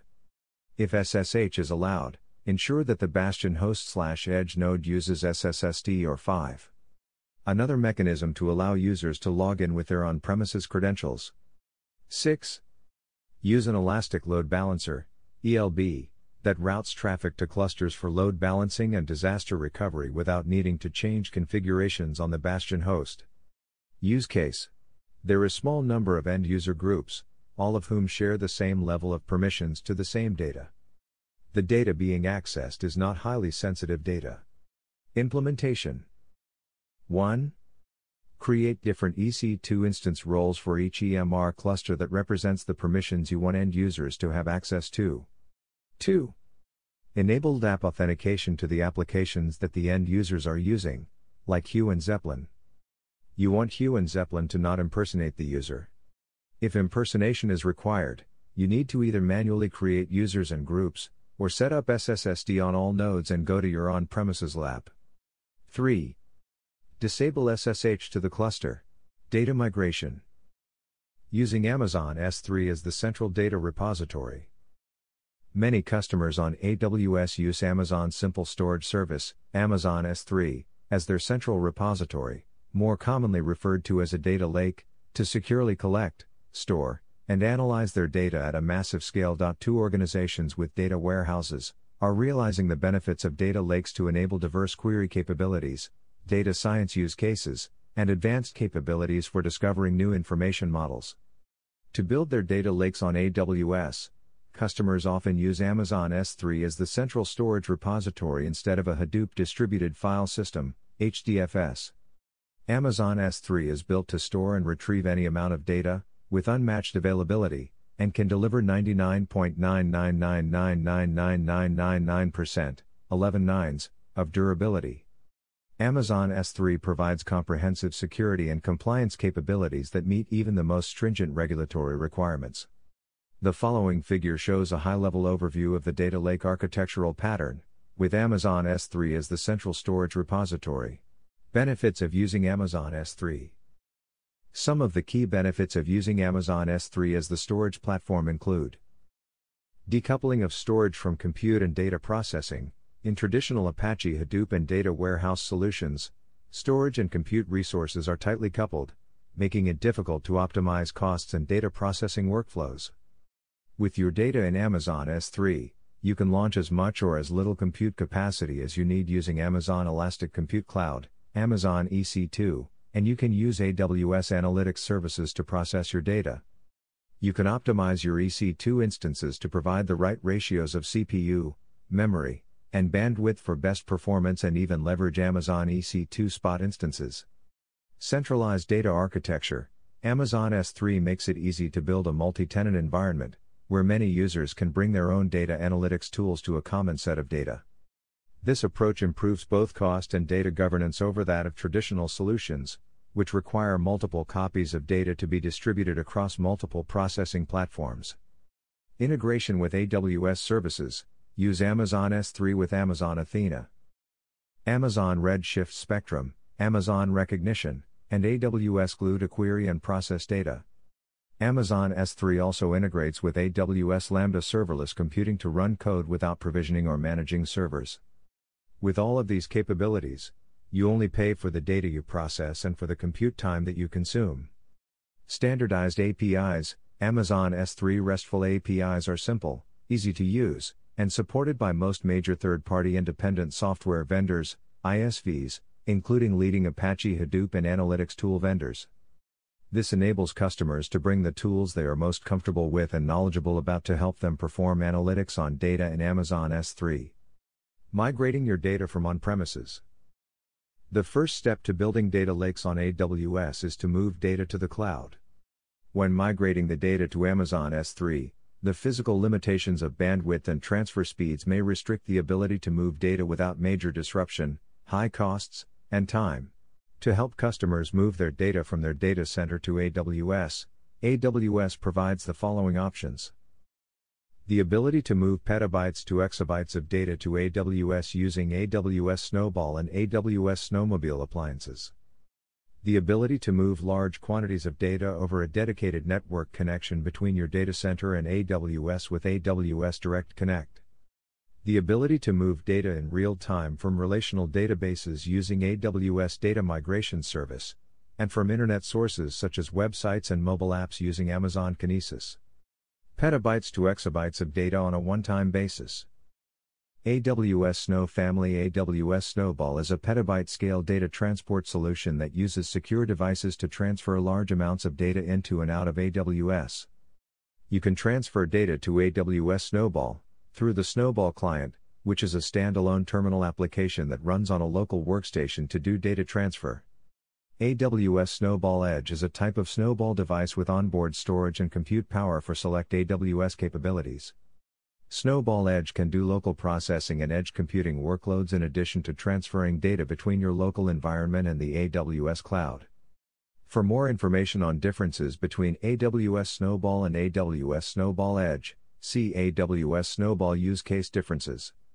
For more information on best practices in migrating data using AWS Snow Family, See the AWS Big Data blog post. Migrate HDFS files to an Amazon S3 data lake with AWS Snowball Edge and data migration best practices with AWS Snowball Edge. Customers who are using Hadoop Distributed File System, HDFS, can also copy data directly from HDFS to an AWS Snowball using the Snowball client. To copy data from HDFS to Snowball, you must install Snowball client on an on-premises host that can access the HDFS cluster, and then copy files from HDFS to S3 via Snowball. Additionally, the S3 SDK adapter for Snowball provides an S3 compatible interface to the Snowball client for reading and writing data on a Snowball. Customers who prefer a tighter integration can use the S3 adapter to easily extend their existing applications and workflows to seamlessly integrate with Snowball we recommend that you use AWS Snowmobile to migrate large datasets of 10 petabytes or more in a single location. For datasets less than 10 petabytes or distributed in multiple locations, use AWS Snowball. Make sure to evaluate the amount of available bandwidth in your network backbone. If you have a high speed backbone with hundreds of gigabytes per second of spare throughput, then you can use Snowmobile to migrate the large datasets all at once. If you have limited bandwidth on your backbone, you should consider using multiple snowballs to migrate the data incrementally. Note, as a general rule, if it takes more than one week to upload your data to AWS using the spare capacity of your existing internet connection, then you should consider using Snowball. For example, if you have a 100 MB connection that you can solely dedicate to transferring your data and need to transfer 100 terabytes of data, it will take more than 100 days to complete data transfer over that connection. On the other hand, the same amount of data can be transferred in about a week, by using multiple snowballs. For more information on when to use Snowball for data transfer, see AWS Snowball FAQs. Large quantities of data on an ongoing basis. AWS Direct Connect and VPN connection AWS Direct Connect provides you with dedicated, fast connections from your premises to the AWS network. AWS Direct Connect may be the correct choice if you need to transfer large quantities of data to AWS on an ongoing basis. AWS Direct Connect lets you establish 1 gigabit per second or 10 Gbps dedicated network connections, or multiple connections, between AWS networks and one of the AWS Direct Connect locations. It uses industry standard VLANs, which enable you to access resources running within an Amazon Virtual Private Cloud, Amazon VPC, using private IP addresses. In addition to AWS Direct Connect, you can also enable communication between your remote network and your VPC by creating an encrypted connection known as a VPN connection. A VPN connection is created using Internet Protocol Security, IPsec, over the Internet. You can create a VPN connection by attaching a virtual private gateway to the VPC, creating a custom route table, updating your security group rules, and creating an AWS managed VPN connection. Note, we recommend that you use AWS Direct Connect for large ongoing data transfer needs, since AWS Direct Connect can reduce costs, increase bandwidth, and provide a more consistent network experience than internet based VPN connections. VPN connections are a good solution if you have an immediate need, have low to modest bandwidth requirements, and can tolerate the inherent variability in internet based connectivity. Within the connection established between your on premises environment using either of these methods, you can use AWS Direct Connect to easily migrate your data into Amazon S3 on an ongoing basis, using any of the following approaches. Accessing Amazon S3 from Hadoop. Apache Hadoop has a connector for Amazon S3, referred to as SAN-RC, which can be leveraged with the DistCp tool to migrate the data from HDFS. The command to transfer data typically looks like the following. Often, the reason for the migration is a lack of compute capacity in the on premises cluster. Customers in that situation leverage the S3DistCp tool provided by Amazon EMR to pull the data from HDFS onto Amazon S3. For more information on best practices in this scenario, see the AWS Big Data blog post 7 tips for using S3DistCp on Amazon EMR to move data efficiently between HDFS and Amazon S3.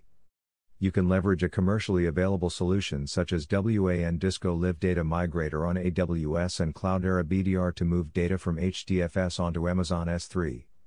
You can also leverage Apache Hadoop and Amazon EMR integration with Amazon S3 and have the data processing workflows write directly to Amazon S3. For example, you can run Apache Sqoop jobs on an Amazon EMR cluster to extract data from a relation database and write it to Amazon S3. AWS Glue AWS Glue is a fully managed extract, transform, and load ETL service that makes it easier to prepare and load your data for analytics. AWS Glue can also discover your data and stores the associated metadata, for example, a table definition and schema, in the AWS Glue data catalog. AWS Glue is designed to simplify the tasks of moving and transforming your datasets for analysis. It's a serverless, fully managed service built on top of the popular Apache Spark execution framework. AWS Glue can access on premises relational databases via Java Database Connectivity, JDBC, to crawl a data store and catalog its metadata in the AWS Glue data catalog. The connection can be also used by any ETL job that uses the data store as a source or target, like writing the data back to Amazon S3. The figure below illustrates the workflow to extract data from a relational database, transform the data, and store the results in Amazon S3. For more information, see the AWS Big Data blog post How to Extract, Transform, and load data for analytic processing using AWS Glue. AWS Data Sync AWS Data Sync is a managed online data transfer service that simplifies, automates, and accelerates moving and replicating large amounts of data between on premises storage systems and AWS storage services such as Amazon S3 and Amazon EFS, over the Internet or AWS Direct Connect. Data Sync automatically scales and handles all of the tasks involved in moving data, monitoring the progress of transfers, encryption and validation of data transfers, and notifying customer of any failures. Data Sync connects to existing storage systems and data sources with a standard storage protocol, NFS, and uses a purpose built network protocol and scale out architecture to accelerate transfer to and from AWS. AWS Storage Gateway AWS Storage Gateway enables you to integrate legacy on premises applications with Amazon S3, and is used for backup, tiering, and local access to objects stored in Amazon S3. The File Gateway configuration of Storage Gateway offers on premises devices and applications low latency access to the data in Amazon S3 via an NFS connection. This means that you can easily integrate applications and platforms that don't have native Amazon S3 capabilities, such as on premises lab equipment, mainframe computers, databases, and data warehouses, to directly write their files into Amazon S3. Files written to this mount point are converted to objects stored in Amazon S3 in their original format without any proprietary modification. Note, we recommend that you use AWS Data Sync to rapidly copy data out from your Hadoop cluster into Amazon S3. You can use Data Sync for fast transfer of existing data to Amazon S3, and the File Gateway configuration of Storage Gateway for subsequent low latency access to this data from on premises applications. Event and streaming data on a continuous basis. AWS Database Migration Service AWS Database Migration Service, AWS DMS, helps you migrate databases to AWS easily and securely. AWS DMS performs continuous data replication using Change Data Capture, CDC. Most database management systems manage a transaction log that records changes made to the database contents and to metadata. By using engine specific API operations and functions, AWS DMS reads the transaction log and captures the changes made to the database in a non intrusive manner. You can use AWS DMS to migrate data from any of the supported database sources to Amazon S3. When using Amazon S3 as a target in an AWS DMS task, both full load and change data capture, CDC, data is written to comma separated values, CSV, format. For more information on how to query this data, See the AWS Database blog post on using AWS Database Migration Service and Amazon Athena to replicate and run ad hoc queries on a SQL Server database. Note, for use cases that require a database migration from on premises to AWS or database replication between on premises sources and sources on AWS, we recommend that you use AWS DMS. Once your data is in AWS, you can use AWS Glue to move and transform the data. Amazon Kinesis Data Firehose Amazon Kinesis Data Firehose is a fully managed service for delivering real time streaming data directly to Amazon S3. Amazon Kinesis Data Firehose automatically scales to match the volume and throughput of streaming data, and requires no ongoing administration. Amazon Kinesis Data Firehose can concatenate multiple incoming records, and then deliver them to Amazon S3 as a single S3 object. This is an important capability because it reduces Amazon S3 transaction costs and transactions per second load. Amazon Kinesis Data Firehose can also be configured to transform streaming data before it's stored in Amazon S3. Its transformation capabilities include compression, encryption, data batching, and Lambda functions. Amazon Kinesis Data Firehose can compress data before it's stored in Amazon S3. It currently supports GZIP, ZIP, and snappy compression formats.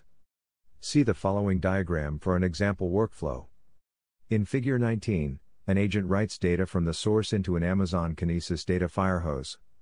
An example is Amazon Kinesis Agent, which can write data from a set of files to an Amazon Kinesis data stream. Once the event is streamed into an Amazon Kinesis data firehose data stream, the Kinesis data firehose delivers the data to a configured Amazon S3 bucket. You can also configure a Kinesis data firehose to deliver data into Apache Parquet format using the schema from AWS Glue Data Catalog. For another example, see the AWS Database blog post on streaming changes in a database with Amazon Kinesis. Optimizing an Amazon S3 based central data repository. By using Amazon S3 as the central repository for your data lake, you have already optimized the total cost of ownership, TCO, by decoupling storage and compute, and paying for compute based on the actual need and usage. AWS and Amazon S3 have several features that can optimize the storage footprint in your data lake to further reduce costs. By using columnar file formats, you can speed up your queries while reducing costs. In this section, we look at a couple different optimizations you can do with your Amazon S3 based central data repository. Optimizing storage cost. Amazon S3 offers a range of storage classes designed for both frequently and infrequently accessed data. In addition, customers can use Amazon S3 Glacier for long term archive. Amazon S3 offers configurable lifecycle policies for managing your data throughout its lifecycle. The next section covers options available in AWS for optimizing your storage cost by tiering your data across Amazon S3 storage classes and Amazon S3 Glacier. Amazon S3 storage classes Amazon S3 Standard, S3 Standard, offers high durability, availability, and performance object storage for frequently accessed data. Because it delivers low latency and high throughput, S3 Standard is the right choice for storing your data that is accessed frequently, like big data analytics. Amazon S3 Intelligent Tiering, S3 Intelligent Tiering, offers the same low latency and high throughput performance of S3 Standard, but enables you to further optimize storage costs by automatically moving data between two tiers, one tier that is optimized for frequent access and another lower cost tier that is optimized for infrequent access. For a small monthly monitoring and automation fee per object, Amazon S3 monitors access patterns of the objects in S3 intelligent tiering, and moves the ones that have not been accessed for 30 consecutive days to the infrequent access tier. It is the ideal storage class for long lived data with access patterns that are unknown or unpredictable. Amazon S3 Standard Infrequent Access, S3 Standard IA, offers the high durability, high throughput, and low latency of S3 Standard, with a low per gigabyte storage price and per gigabyte retrieval fee. S3 Standard IA is ideal for data that is accessed less frequently, but requires rapid access when needed. Amazon S3 One Zone Infrequent Access, S3 One Zone IA, stores data in a single availability zone, AAZ, and offers a lower cost option, 20% less than storing it in S3 Standard IA, for infrequently accessed data that does not require the availability and resilience of S3 Standard or S3 Standard IA storage classes. S3 One Zone IA is ideal for storing backup copies or easily recreatable data. Amazon S3 Glacier and Amazon S3 Glacier Deep Archive Amazon S3 Glacier and Amazon S3 Glacier Deep Archive are a low cost storage service that provides durable storage with security features for data archiving and backup. They have the same data durability, 99.999999999%, as Amazon S3 and the same integration with AWS security features they can be integrated with Amazon S3 by using Amazon S3 Lifecycle Management on data assets stored in Amazon S3, so that data assets can be seamlessly migrated from Amazon S3 to Amazon S3 Glacier or Glacier Deep Archive. Amazon S3 Glacier is a great long term storage choice when the portions of the data might need to be retrieved in minutes. On the other hand, Amazon S3 Glacier Deep Archive is another great long term storage choice when archive data rarely needs to be accessed. Amazon S3 Lifecycle Management Amazon S3 Lifecycle Management enables you to create data lifecycle rules, which can be used to automatically migrate data assets to a lower cost tier of storage, such as Amazon S3 Standard, Infrequent Access, or Amazon S3 Glacier, or let them expire when they are no longer needed. A lifecycle configuration, which consists of an XML file, comprises a set of rules with predefined actions that you want Amazon S3 to perform on data assets during their lifetime. Lifecycle configurations can perform actions based on data asset age and data asset names, but can also be combined with S3 object tagging to perform granular management of data assets. Amazon S3 Storage Class Analysis One of the challenges of developing and configuring lifecycle rules for the data lake is gaining an understanding of how data assets are accessed over time it makes economic sense to transition data assets to a more cost effective storage or archive tier if those objects are infrequently accessed. Otherwise, data access charges associated with these more cost effective storage classes could negate any potential savings. Amazon S3 provides Amazon S3 storage class analysis to help you understand how data lake data assets are used. Amazon S3 Storage Class Analysis uses machine learning algorithms on collected access data to help you develop lifecycle rules that optimize costs. Tiering your data lake storage A data lake generally has raw data being ingested from many sources, which is then transformed and optimized for ad hoc querying and ongoing analysis. Many advanced uses, such as machine learning and artificial intelligence, consist of building data models and then training and refining these models using the raw historical data. In addition, by keeping the historical raw data, you can go back and reprocess historical data to provide new insights in the transformed data. Since these historical data assets are infrequently accessed and may be large in size, they are often well suited to be stored in the S3 standard IA storage class, which is optimized for infrequent data access. This data can then be moved to Amazon S3 Glacier for long term archival using lifecycle policies. Another tiering approach you can use in a data lake is to keep process data and results, as needed for compliance and audit purposes, in an Amazon S3 Glacier Vault. Amazon S3 Glacier Vault Lock allows data lake administrators to easily deploy and enforce compliance controls on individual Glacier vaults via a lockable policy. Administrators can specify controls such as write once read many, WORM, in a vault lock policy and lock the policy from future edits. Once locked, the policy becomes immutable and Amazon S3 Glacier enforces the prescribed controls to help achieve your compliance objectives and provide an audit trail for these assets using AWS CloudTrail. Optimizing cost and performance. You can also use optimize your use of Amazon S3 around cost and performance. Amazon S3 provides a high performance foundation for the data lake because its enormous scale provides virtually limitless throughput and high transaction rates. Using Amazon S3 best practices for data asset naming ensures high levels of performance. For more information on best practices, see what is Amazon S3 in the Amazon Simple Storage Service Developer's Guide. Partition the data partitioning is an important technique for organizing datasets so they can be queried efficiently. Partitioning organizes data in a hierarchical directory structure based on the distinct values of one or more columns.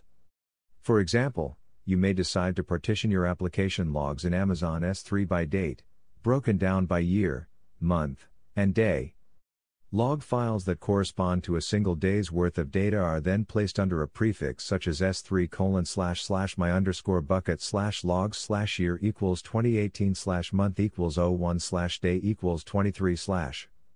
Services such as Amazon Athena, Amazon Redshift Spectrum, and AWS Glue can use this layout to filter data by partition value without having to read all of the underlying data from Amazon S3. Use columnar data formats. Another area of optimization is to use an optimal data format for storing the transformed and normalized dataset. Columnar formats can compress data better, thereby reducing the storage cost, and also substantially increase query performance. Apache Parquet and Apache ORC are two such columnar formats, which can reduce the required storage footprint, improve query performance, and reduce querying costs for AWS services such as Amazon Athena and Amazon Redshift Spectrum, which charge by amount of data scanned.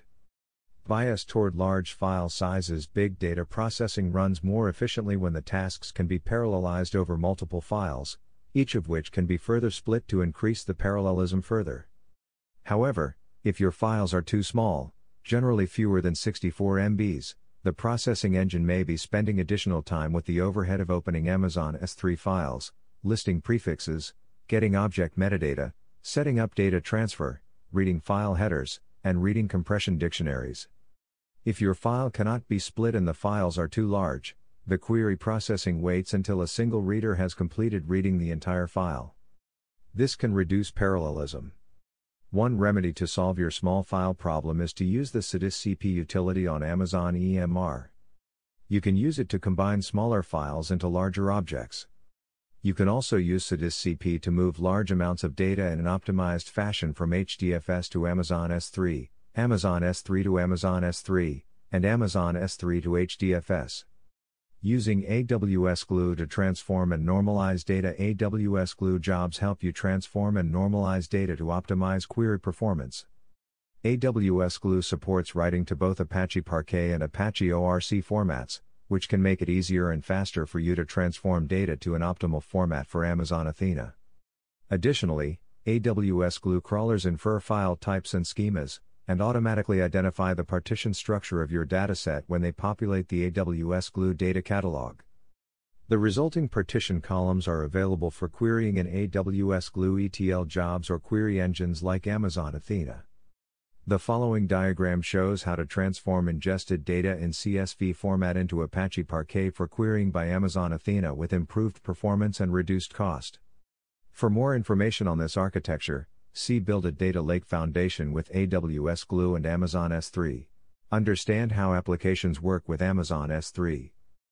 As we highlighted earlier in this white paper, applications such as Apache Hive, Apache Spark, and MapReduce work with Amazon S3 by mapping the HDFS APIs to Amazon S3 APIs, like EMRFS available with Amazon EMR. Although for most of the APIs, there is a direct mapping between the HDFS APIs and Amazon S3. Some of the file system APIs, such as rename and seek, do not have an equivalent API in Amazon S3 and are mapped in an indirect manner. Further, semantic differences exist between Amazon S3, an object store, HDFS, and a file system, such as prefixes versus directories. The overview section of the Hadoop integration with AWS documentation provides a good introduction to such semantic differences. Because of these indirect mappings or semantic differences, when using the open source applications on Amazon EMR, you may sometimes see performance issues or job failures. Many applications also require specific customizations to work with Amazon S3, such as those in Hive Blob Store optimizations or Amazon S3 optimized committer, Available with Spark on Amazon EMR.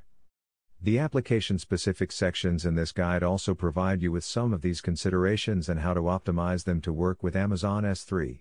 Data Catalog Migration Apache Hive is an open source data warehouse and analytics package that runs on top of an Apache Hadoop cluster.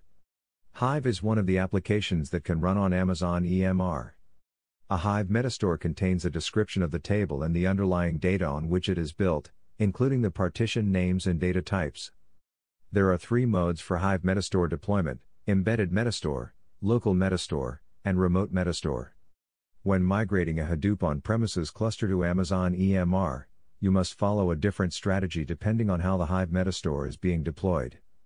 This chapter provides the different patterns used to deploy a Hive Metastore and how to migrate an existing Metastore to Amazon EMR. Hive Metastore deployment patterns. Apache Hive ships with the Derby database, an embedded database backed by local disk. This database is used for embedded metastores and but we do not recommend that you use Derby as it cannot scale for production level workloads. In Amazon EMR, by default, Hive records metastore information in a MySQL database on the master node's file system. When a cluster terminates, all cluster nodes are shut down, including the master node.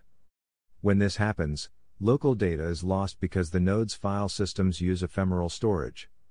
To avoid this scenario, we recommend that you create an external Hive metastore outside of the cluster. There are two options for an Amazon EMR external metastore. AWS Glue Data Catalog. Amazon RDS database or Amazon Aurora database for an FAQ on these options, refer to Appendix D, Data Catalog Migration FAQs. AWS Glue Data Catalog. The AWS Glue Data Catalog provides a unified metadata repository across a variety of data sources and data formats, integrating with Amazon EMR, Amazon RDS, Amazon Redshift, Redshift Spectrum, Amazon Athena, and any application compatible with the Apache Hive Metastore. The benefits of using the AWS Glue Data Catalog are that you don't have to manage the Hive Metastore database instance separately, don't have to maintain ongoing replication, and don't have to scale up the instance. An AWS Glue data catalog is fully managed and serverless, highly available, fault tolerant, maintains data replicas to avoid failure, and expands hardware depending on the usage. When creating a new Amazon EMR cluster, you can choose an AWS Glue data catalog as the Hive Metastore. Note, this option is only available on Amazon EMR version 5.8.0 or later, Configuration within Amazon EMR Console Apache Hive, Presto, and Apache Spark all use Hive Metastore. Within the Amazon EMR console, you have the option to use AWS Glue Data Catalog for any of those three applications. The following figure shows this setting as it appears in the console under Advanced Options. Configuration within AWS CLI or Amazon EMR API The Hive site configuration file must reflect an AWS Glue data catalog for Hive Metastore. To do that, point the hive.metastore.client.factory.class property to OSGlue data catalog Hive client factory, like below. This setting can be passed as part of application configuration when creating an Amazon EMR cluster. See Configuring Applications for more details about how to pass application configurations. Considerations You can enable encryption for an AWS Glue data catalog. For details, see Setting up encryption in AWS Glue. Column statistics, Hive authorizations, and Hive constraints are not currently supported. To see a list of AWS Glue data catalog's constraints, see using the AWS Glue data catalog as the metastore for Hive. An AWS Glue data catalog has versions, which means a table can have multiple schema versions. AWS Glue stores that information in AWS Glue data catalog, including the Hive Metastore data. Amazon RDS or Amazon Aurora There are two main steps to deploy an external Hive Metastore. 1. Create an Amazon RDS, MySQL database, or Amazon Aurora database. 2. Configure the Hive site.xml file to point to MySQL or Aurora database. Create a MySQL or Amazon Aurora database 1. Create the database. To create a MySQL database on Amazon RDS, see Create and connect to a MySQL database with Amazon RDS. To create an Amazon Aurora database, see Creating an Amazon Aurora DB cluster. 2. Note the URL, username, password, and database name. 3. Update the security group to allow connections between the Amazon EMR cluster and a MySQL database. Configure Amazon EMR for external Hive Metastore 1. Create a configuration file containing Hive site classification info as given below. javax.jdo.option.connection driver name should reflect the driver point the following three settings to the newly created database. 2. When using Amazon EMR in the console, pass this information as JSON from Amazon S3 or embedded text. 3. When using AWS CLI, pass the Hive configuration.json configuration file as a local file or from Amazon S3. Considerations A Hive Metastore is a single point of failure. Amazon RDS doesn't automatically replicate databases, so it's highly recommended that you enable replication when using Amazon RDS to avoid any failure. To learn more about how to create a database replica in a different availability zone, refer to the following sources. How do I create a read replica for an Amazon RDS database? Working with read replicas. Hive Metastore migration options. When migrating Hadoop based workloads from on premises to the cloud, you must migrate a Hive Metastore as well. Depending on the migration plan and requirements, a Metastore can be migrated in two different ways a one time migration that migrates an existing Hive Metastore completely to AWS, or an ongoing migration that migrates the Hive Metastore, but keeps a copy on premises. In this scenario, the two metastores are synced in real time during the migration phase. The following section discusses these two scenarios in detail. One time metastore migration. This section focuses on a set of options to consider when migrating an existing Hive metastore completely to AWS. This situation is applicable to a scenario where the organization plans to use the Hive Metastore on AWS. The following figure illustrates this scenario. Existing Hive Metastore to AWS Glue Data Catalog in this case, the goal is to migrate existing Hive Metastore from on premises to an AWS Glue Data Catalog. You can use AWS Glue ETL job to extract metadata from your Hive Metastore, and use AWS Glue jobs to load the metadata and update AWS Glue data catalog. See migration between the Hive Metastore and the AWS Glue data catalog on GitHub document to learn more about those options. Existing Hive Metastore to Amazon RDS in this case, you are not leveraging an AWS Glue data catalog. Instead, you are moving the Hive Metastore data from an on premises database to Amazon RDS. Depending on which database is currently being used to store the Hive Metastore data, you need to take different steps to migrate them to the corresponding Amazon RDS instance. For example, MySQL on on premises MySQL on Amazon RDS or Amazon Aurora. PostgreSQL on on premises PostgreSQL on Amazon RDS or Amazon Aurora. Oracle on on premises Oracle on Amazon RDS Here are a few resources that cover how to migrate those databases to AWS. Migrate on premises MySQL data to Amazon RDS Importing data into PostgreSQL on Amazon RDS.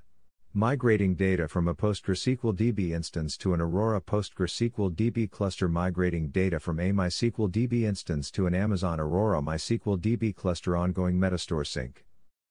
This pattern is used mainly for large scale migrations when you want to migrate an on premises Hive Metastore to AWS, but also want to keep running the Hive Metastore in your data center as well as in the cloud during the migration phase. In that case, ongoing sync is required so that both Hive Metastores are up to date.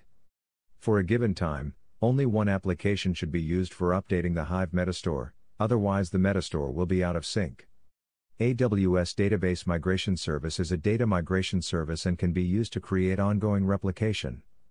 This blog post replicating Amazon EC2 or on premises SQL Server to Amazon RDS for SQL Server discusses how to achieve ongoing replication for SQL Server, but the same method applies to other databases.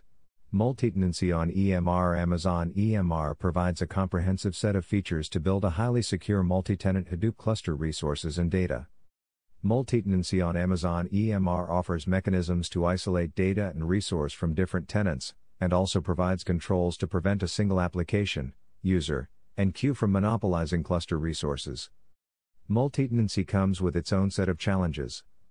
For example, implementing multitenancy at all stages of a pipeline involves an understanding of the nuances of processes and tools involved.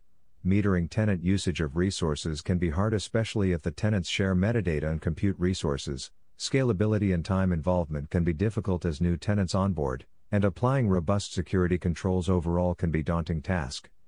This chapter discusses steps to implement multi-tenancy on Amazon EMR along with key dimensions, such as user, data, and resource isolation followed by recommended best practices. There are two different conceptual models for isolating users, data, and resources when building multi-tenant analytics on Amazon EMR. Silo mode Shared mode. Silo mode. In a silo mode, each tenant gets their own Amazon EMR cluster with specific tools for processing and analyzing their datasets. Data is stored in the tenant's Amazon S3 bucket or HDFS on the cluster. Hive Metastore is typically on the cluster or stored externally on Amazon RDS. Example silo scenario The following diagram is example of a silo scenario in Amazon EMR. In this scenario, there are three different users a data engineer, an analyst, and a data scientist, each launching their own clusters. A data engineer installs tools like Spark and Hive to manipulate and store the processed results in S3. An analyst runs tools like Spark SQL and Presto to explore datasets and send the query results to his own S3 bucket. A data scientist may also use the EMR cluster to run ML or deep learning frameworks. In this model, you can configure your cluster to be automatically terminated after all of the steps of your processing complete. This setup is referred to as a transient cluster. A transient cluster provides total segregation per tenant, and can also decrease costs as the cluster is charged only for the duration of the time it runs. The following table lists the advantages and disadvantages of using silo mode with Amazon EMR. Shared mode. In a shared mode, tenants share the Amazon EMR cluster with tools installed for processing slash analyzing slash data science, all in one cluster. Datasets are stored in the tenant's S3 bucket or the tenant's HDFS folder on the cluster. The Hive Metastore can be on the cluster or externally on Amazon RDS or AWS Glue Data Catalog. In many organizations, this shared scenario is more common. Sharing clusters between organizations is a cost effective way of running large Hadoop installations since it enables them to derive benefits of economies of scale without creating private clusters. A large multi node cluster with all the tools and frameworks installed can support a variety of users. In addition, this infrastructure can also be used by end users who can launch edge nodes to run their data science platforms. Even though it is cost effective, Sharing a cluster can be a cause for concern because a tenant might monopolize resources and cause the SLA to be missed for other tenants. For example, an analyst can issue a long running query on Presto or Hive and much of the cluster resources. Or, a data scientist might train a model over large amounts of data. The following table lists the advantages and disadvantages of launching an Amazon EMR cluster in a shared mode. Table 4 Advantages and disadvantages of using shared mode considerations for implementing multi-tenancy on Amazon EMR multi-tenant architecture with Amazon EMR requires careful thought and planning along critical dimensions, including users, data, and resource isolation. User isolation authentication authentication of users is a critical piece in securing the cluster resources and preventing unauthorized access to data. On Amazon EMR, you can authenticate users, through an LDAP server or set up Kerberos to provide strong authentication through secret key cryptography or SAML identity provider based authentication with AWS Lake Formation integration. When you use Kerberos authentication, Amazon EMR configures Kerberos for the applications, components, and subsystems that it installs on the cluster so that they are authenticated with each other. When you use Kerberos with Amazon EMR, you can choose to set it up as a cluster dedicated KDC or an external KDC with different architecture options. Regardless of the architecture that you choose, you can configure Kerberos using the same following steps. 1. Create a security configuration. When you create the cluster, you must specify the security configuration and compatible cluster specific Kerberos options. See Create Security Configurations in the Amazon EMR Management Guide for more details. 2. Create HDFS directories for Linux users on the cluster that match user principals in the KDC. Once completed, you can use an Amazon EC2 key pair to authorize SSH client connections to cluster instances. You can also use SAML identity provider based authentication when you integrate Amazon EMR with AWS Lake Formation. When a user is authenticated with SAML identity providers, Amazon EMR automatically creates a Kerberos principal and a Linux user, and jobs submitted through Spark SQL slash Livy impersonate the authenticated user. For details, see supported applications and features in the Amazon EMR Management Guide. For example, in the following figure, user EMR analyst authenticated using SAML identity provider. Once the user is authenticated, EMR initiated a Spark Livy session when user submitted jobs using Zeppelin or EMR Notebook. For more information about setting up a trust relationship between SAML providers and IAM, see Configure third-party providers for SAML. For more information about IAM roles needed for this integration, see IAM roles for lake formation, and on how to launch an Amazon EMR cluster, see Launch an Amazon EMR cluster with lake formation. Data isolation. After the users are authenticated, you must consider what data assets they are authorized to use. You can choose to implement authorization on Amazon EMR at the storage layer or server layer. By default, the policy attached to the EC2 role on your cluster determines the data that can be accessed in Amazon S3. With EMR file systems, EMRFS, authorization, you can specify the IAM role to assume when a user or group uses EMRFS to access Amazon S3. Choosing the IAM role for each user or group enables fine-grained access control for S3 on multi-user Amazon EMR clusters. Note, EMRFS doesn't prevent users that run Spark applications or users that access the EMR cluster via SSH from bypassing EMRFS and assuming different IAM roles. For more information, see AWS Lake Formation. Fine-grained access control with AWS Lake Formation. Integrating Amazon EMR cluster with AWS Lake Formation provides fine-grained, column-level access to databases and tables in the AWS Glue data catalog. After the user authenticates through federated single sign-on to EMR notebooks or Apache Zeppelin, the user can use Spark SQL to access only the table and columns authorized in shared mode slash multi-tenant cluster. The AWS Lake Formation admin can define and manage permissions access to databases, tables, and columns in AWS Glue Data Catalog and AWS Lake Formation. For more information, see AWS Lake Formation. Resource Isolation On Amazon EMR, you can use different yarn queues to submit jobs. Each of the yarn queues may have a different resource capacity and be associated with specific users and groups on the Amazon EMR cluster. The Yarn Resource Manager UI shows a list of available queues. Note, Yarn queues apply to only applications that run on Yarn. For example, Yarn queues are not used by Presto applications.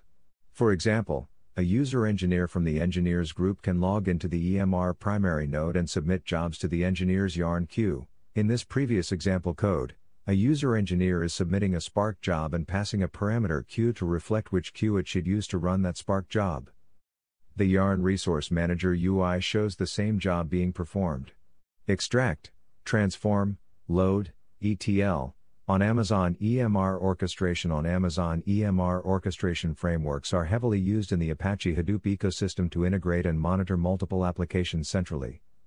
They manage complex interdependent jobs, maintain each of the application states, and execute based on a predefined pattern. There are a number of orchestration engines that are available for Hadoop, among those Apache Oozie is a widely used workflow scheduler system. You can also use AWS Step Functions, AWS Glue or Apache Airflow to orchestrate and schedule multiple applications. When migrating workloads from an on-premises Hadoop cluster to Amazon EMR, in addition to the applications that are running on the Hadoop cluster, the orchestration tool must be migrated so that it can effectively orchestrate applications in the cloud. This section discusses the steps to migrate an orchestration application from an on premises Hadoop cluster, provides other orchestration options available for Amazon EMR, and details recommended best practices for migration. Migrating Apache Oozie to Amazon EMR Apache Oozie is a Java web application that manages and schedules Apache Hadoop jobs. Oozie combines multiple jobs and creates a directed acyclic graph, DAG, of actions that can be scheduled based on time or events. Oozie uses a database that stores each job's metadata. By default, Oozie is configured to use the embedded Apache Derby database. However, for better reliability and availability in production workloads, make sure to use an external database, such as MySQL, PostgreSQL, or Oracle. Oozie uses XML to define its workflows and coordinators. Oozie is included with Amazon EMR release version 5.0.0 and later. You can select Oozie in Software Configuration section of the Amazon EMR console. You can also select Oozie by configuring options through the AWS CLI.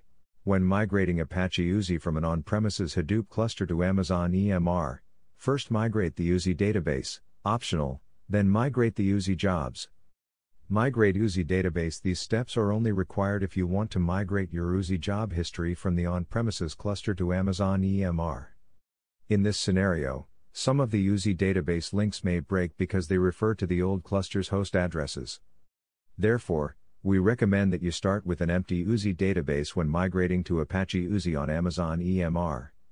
Apache Oozie comes with a dump and load utility that you can use to dump an existing Oozie database to a local file, then install and configure the empty database in which to load your Oozie data. And finally, import the database from the backup file. 1.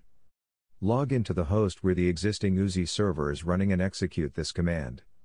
Note, in Amazon EMR, the Oozie setup.sh file is located in this file path, slash user slash lib slash oozie slash bin slash. 2. Using AWS CLI, upload the oozie underscore db.zip file into Amazon S3. 3. Log into Amazon EMR master node and download the oozie underscore db.zip file from Amazon S3. 4.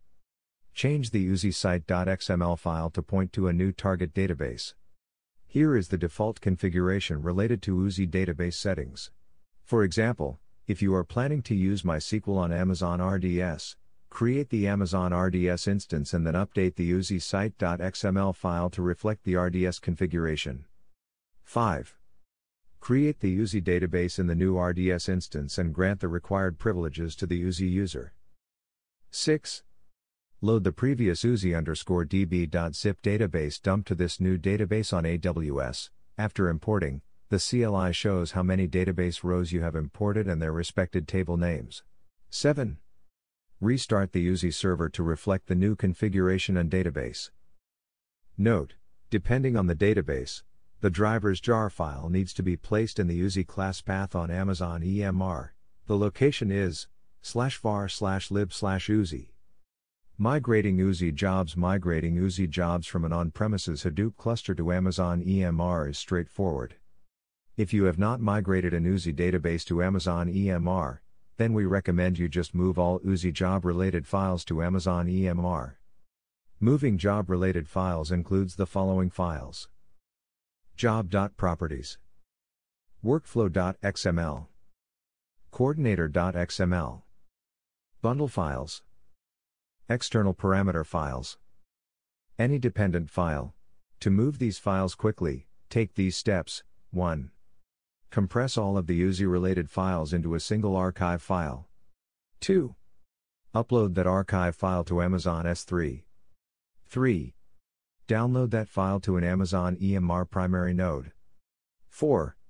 Extract the compressed file to appropriate folders. 5. Modify the individual files to reflect the Amazon EMR cluster settings. 6. Resubmit those Oozie jobs on Amazon EMR. Considerations Consider these issues when migrating the Oozie database and jobs. The Oozie native web interface is not supported on Amazon EMR. To use a front-end interface for Oozie, use the Hue application running on Amazon EMR. For more information, see Hue. Like Amazon EMR, By default, Oozie is configured to use the embedded Derby database. We recommend that you use an Amazon RDS instance to host an Oozie database. You can use Amazon S3 to store workflow XML files. To do so, you must place Emrfs library files in the Oozie class path. Follow these steps. A. Open a command line and use this command to locate the Emrfs Hadoop assembly file in the Amazon EMR primary node. B. Copy the Emrfs Hadoop assembly file to the slash user slash lib slash oozie slash lib directory. C. Restart the Oozie server. The following is a sample workflow.xml file that executes Spark Pi using Oozie's Spark action. In this sample, Spark examples jar and workflow.xml are stored in an Amazon S3 bucket, s3 colon slash slash tmapp demos slash oozie. This sample is the corresponding job.properties file. See Figure 40 for the Amazon S3 bucket that is created for the Oozie files. AWS Services for Orchestration. AWS services can be used to create orchestration for Hadoop based jobs. The following services are some of the popular orchestration options on AWS. AWS Step Functions AWS Step Functions lets you coordinate multiple AWS services into serverless workflows so you can build and update applications quickly. Using Step Functions, you can design and run workflows that stitch together services. Workflows are made up of a series of steps, with the output of one step acting as input into the next. You can monitor each step of execution as it happens, which means you can identify and fix problems quickly. Step functions automatically triggers and tracks each step, and retries when there are errors, so your application executes in order and as expected. You can connect to Amazon EMR from AWS Step Functions to build data processing and analytics workflows. With minimal code, you can orchestrate Amazon EMR provisioning using step functions. The integration between Amazon EMR and step functions depends on EMR service integration APIs. Using those APIs, a step function state machine can create or terminate your Amazon EMR cluster. You can reuse the same cluster in your workflow or can create the cluster on demand based on your workflow. Add or cancel an EMR step. Each step is a unit of work that contains instructions to manipulate data for processing by software installed on the cluster. By using this, you can submit Apache Spark, Apache Hive, or Presto jobs to an Amazon EMR cluster. You can also create dependencies between multiple steps or can design them to run in parallel. Modify the size of an EMR cluster. This allows you to scale your EMR programmatically depending on the requirements of each step of your workflow. The following image is an example of how AWS Step Functions orchestrates multiple Apache Spark jobs. For more information on how to integrate AWS Step Functions to create orchestration for Hadoop based jobs, see these blog posts. Using step functions to orchestrate Amazon EMR workloads orchestrate Apache Spark applications using AWS step functions and Apache Livy other orchestration options. Some open source applications for orchestration have gained popularity due to community adoption and a rich feature set. This section covers Apache Airflow and Luigi and how these applications can be used on AWS to create orchestration for Hadoop based jobs. Apache Airflow Airflow is an open source task scheduler that helps manage ETL tasks. Apache Airflow workflows can be scheduled and managed from one central location. With Airflow's configuration as code approach, automating the generation of workflows, ETL tasks, and dependencies is easy. It helps developers shift their focus from building and debugging data pipelines to focusing on the business problems. Apache Airflow can be installed on an Amazon EC2 instance or on an Amazon EMR primary node through Bootstrap. It comes with a variety of connectors that help to integrate it with different AWS services. For more information on how Airflow can be used to build orchestration pipeline and how it can be integrated to run jobs on Amazon EMR, check the following posts on the AWS Big Data blog. Build a concurrent data orchestration pipeline using Amazon EMR and Apache Livy. Orchestrate big data workflows with Apache Airflow, Genie, and Amazon EMR Luigi. Luigi is another open source application you can use to build a complex pipeline of batch jobs. It handles scheduling, dependency resolution, workflow management, and includes command line tool integration. Best practices for orchestration There are some points to be considered when building robust and fault tolerant orchestration for Apache Hadoop based jobs. Like Hadoop, an orchestration tool should be scalable so that it can handle a massive number of jobs and can scale proportionally. With Hadoop scaling, here are some of the best practices to consider when creating orchestration for Hadoop jobs. Most of the orchestration applications use a default, embedded database to store job metadata. For production workloads, we recommend that you use a separate database for better performance and availability. When possible, use serverless or managed orchestration services to reduce ongoing manual involvement. Integrate with notification services, such as Amazon SNS and Amazon CloudWatch, so that appropriate parties are immediately notified upon failure and can be involved proactively. Make sure that the orchestration application can handle both asynchronous and synchronous job and task execution for better performance and reduced overhead. The orchestration application should monitor job execution and management so that developers can monitor everything centrally. The orchestration application should be able to handle failure gracefully. If you use Apache Airflow, make sure to use cluster mode configuration for production workloads. Use the following table to determine the most appropriate orchestration application for your use case. Migrating Apache Spark. Apache Spark applications are a common workload on Amazon EMR. Because Amazon EMR clusters can be configured to use specific instance types and can easily scale out to a large number of workloads, Apache Spark is effective for optimizing compute resources for both performance and cost. Use cases for migrating Apache Spark There are several use cases to consider when migrating Apache Spark applications to Amazon EMR. In many cases, the existing environment is one large cluster that has a specific amount of resources dedicated to processing Spark jobs. With Amazon EMR, you can continue to use one large shared cluster, or you can use on demand instance clusters to isolate resources on a per job basis. The on demand instance approach allows you to take advantage of different instance types in addition to ensuring that Spark is fully using the resources of each cluster. However, this approach does require more planning and automation around the creation of Amazon EMR clusters before running a Spark job. Shared cluster in a shared cluster. Be aware of how many concurrent jobs you expect to run at any given time. By default, EMR configures executors to use the maximum number of resources possible on each node through the usage of the Maximize Resource Allocation property.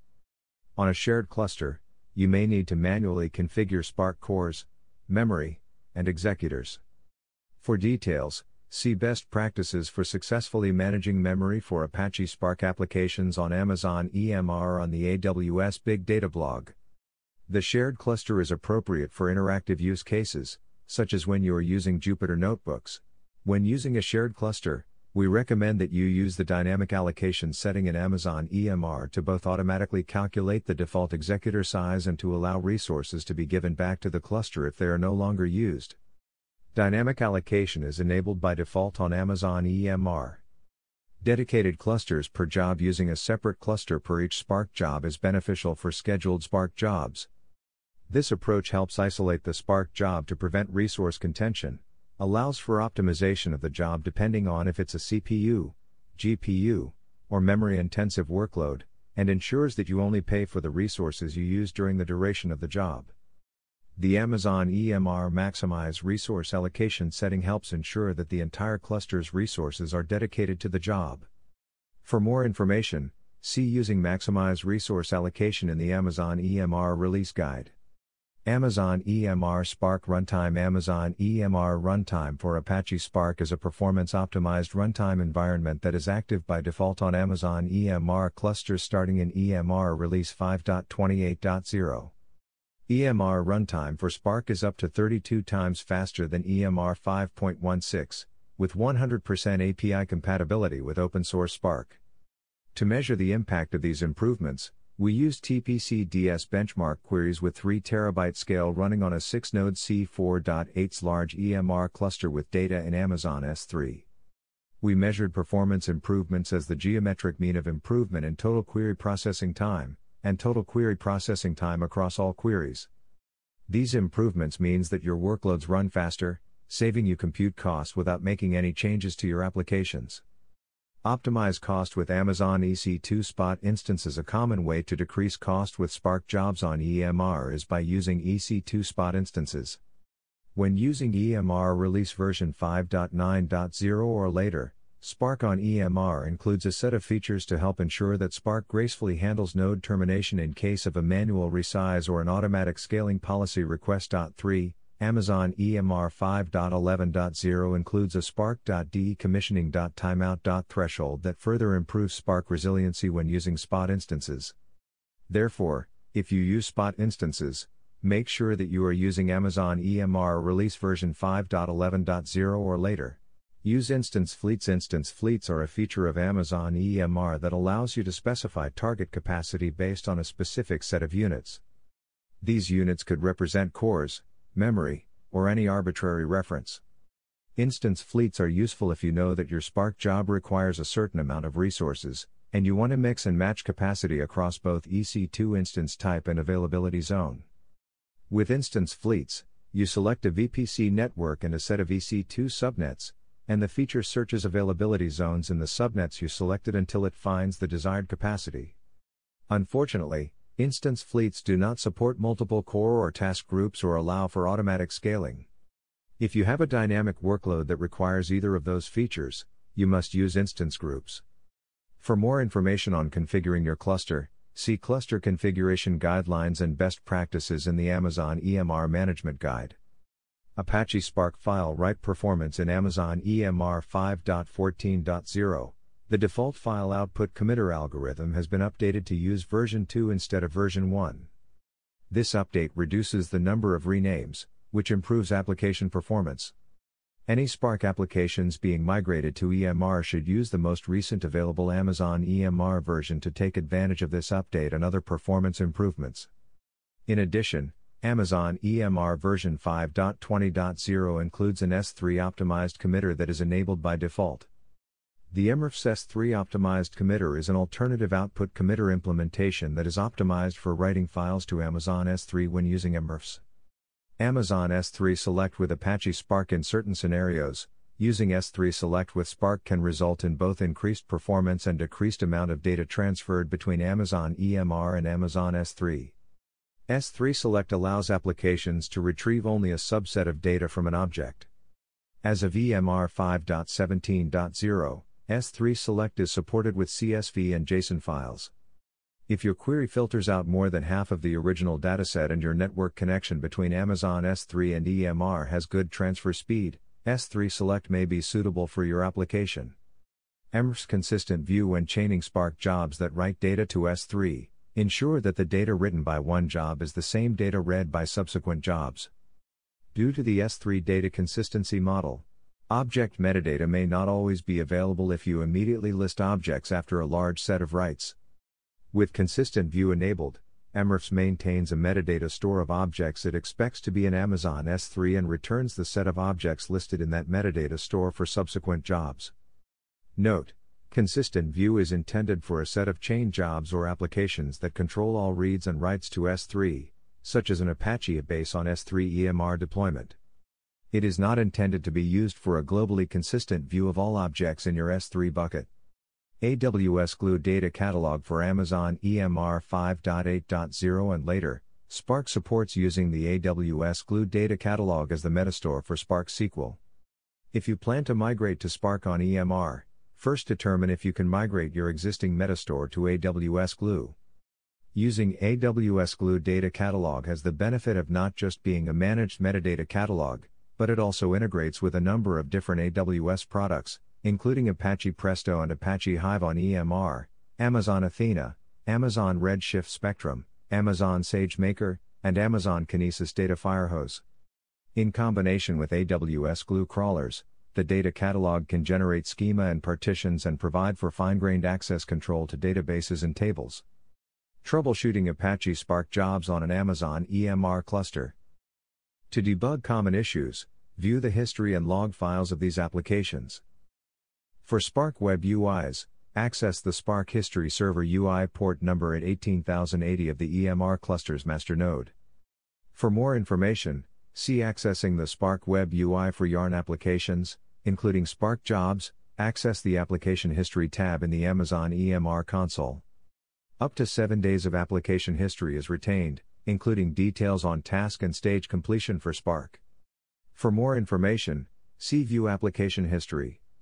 By default, Amazon EMR clusters launched via the console automatically archive log files to Amazon S3. You can find raw container logs in Amazon S3 and view them while the cluster is active and after it has been terminated. For more information, see View Log Files. Migrating Apache Hive. Apache Hive is one of the popular applications used by Amazon EMR customers as a data warehouse. As with any migration, you have several considerations to make. Hive Metastore by default, Amazon EMR clusters are configured to use a local instance of MySQL as the Hive Metastore. To allow for the most effective use of Amazon EMR, you should use a shared Hive Metastore, such as Amazon RDS, Amazon Aurora, or AWS Glue Data Catalog.4 if you require a persistent metastore, or if you have a metastore shared by different clusters, services, applications, or AWS accounts, we recommend that you use an AWS Glue Data Catalog as a metastore for Hive. For more information, see Configuring an external metastore for Hive. Upgrading Hive upgrades couple with Hive metastore updates. The Hive metadata database should be backed up and isolated from production instances because Hive upgrades may change the Hive schema, which may cause compatibility issues and problems in production. You can perform upgrades using the Upgrade Schema command in the Hive Schema tool. You can also use this tool to upgrade the schema from an older version to the current version. Hive Execution Engine Apache Tez is the supported and default execution engine for Hive clusters on EMR. In most cases, Tez provides improved performance. However, if you are migrating from the older version of Hive that used the MapReduce execution, MR, engine, certain jobs may require changes. Hive 2.3.0 added support for Apache Spark as an execution engine, but this setup is not supported on EMR without changes to the underlying Hive jars in Spark. This is not a supported configuration on EMR.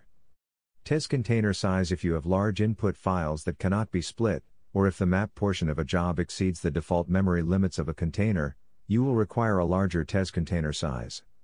On Amazon EMR, the default container setting is hive.tez.container.size and is set to minus 1.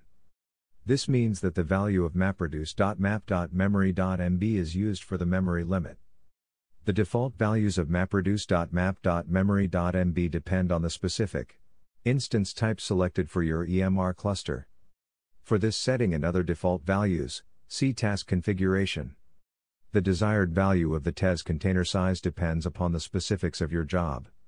It must be at least as the same value as the mapreduce.map.memory.mb setting. If the Tez container runs out of memory, the following error message appears To increase the memory, set the hive.tez.container.size to a value greater than what is required for the job. The memory value required for the job can be found in the error message. In addition to container size, increase the Tez Java heap size. In general, the Tez Java heap size should be 80% of the Tez container size. You can adjust the value of the Tez Java heap size with the setting hive.tez.java.opts.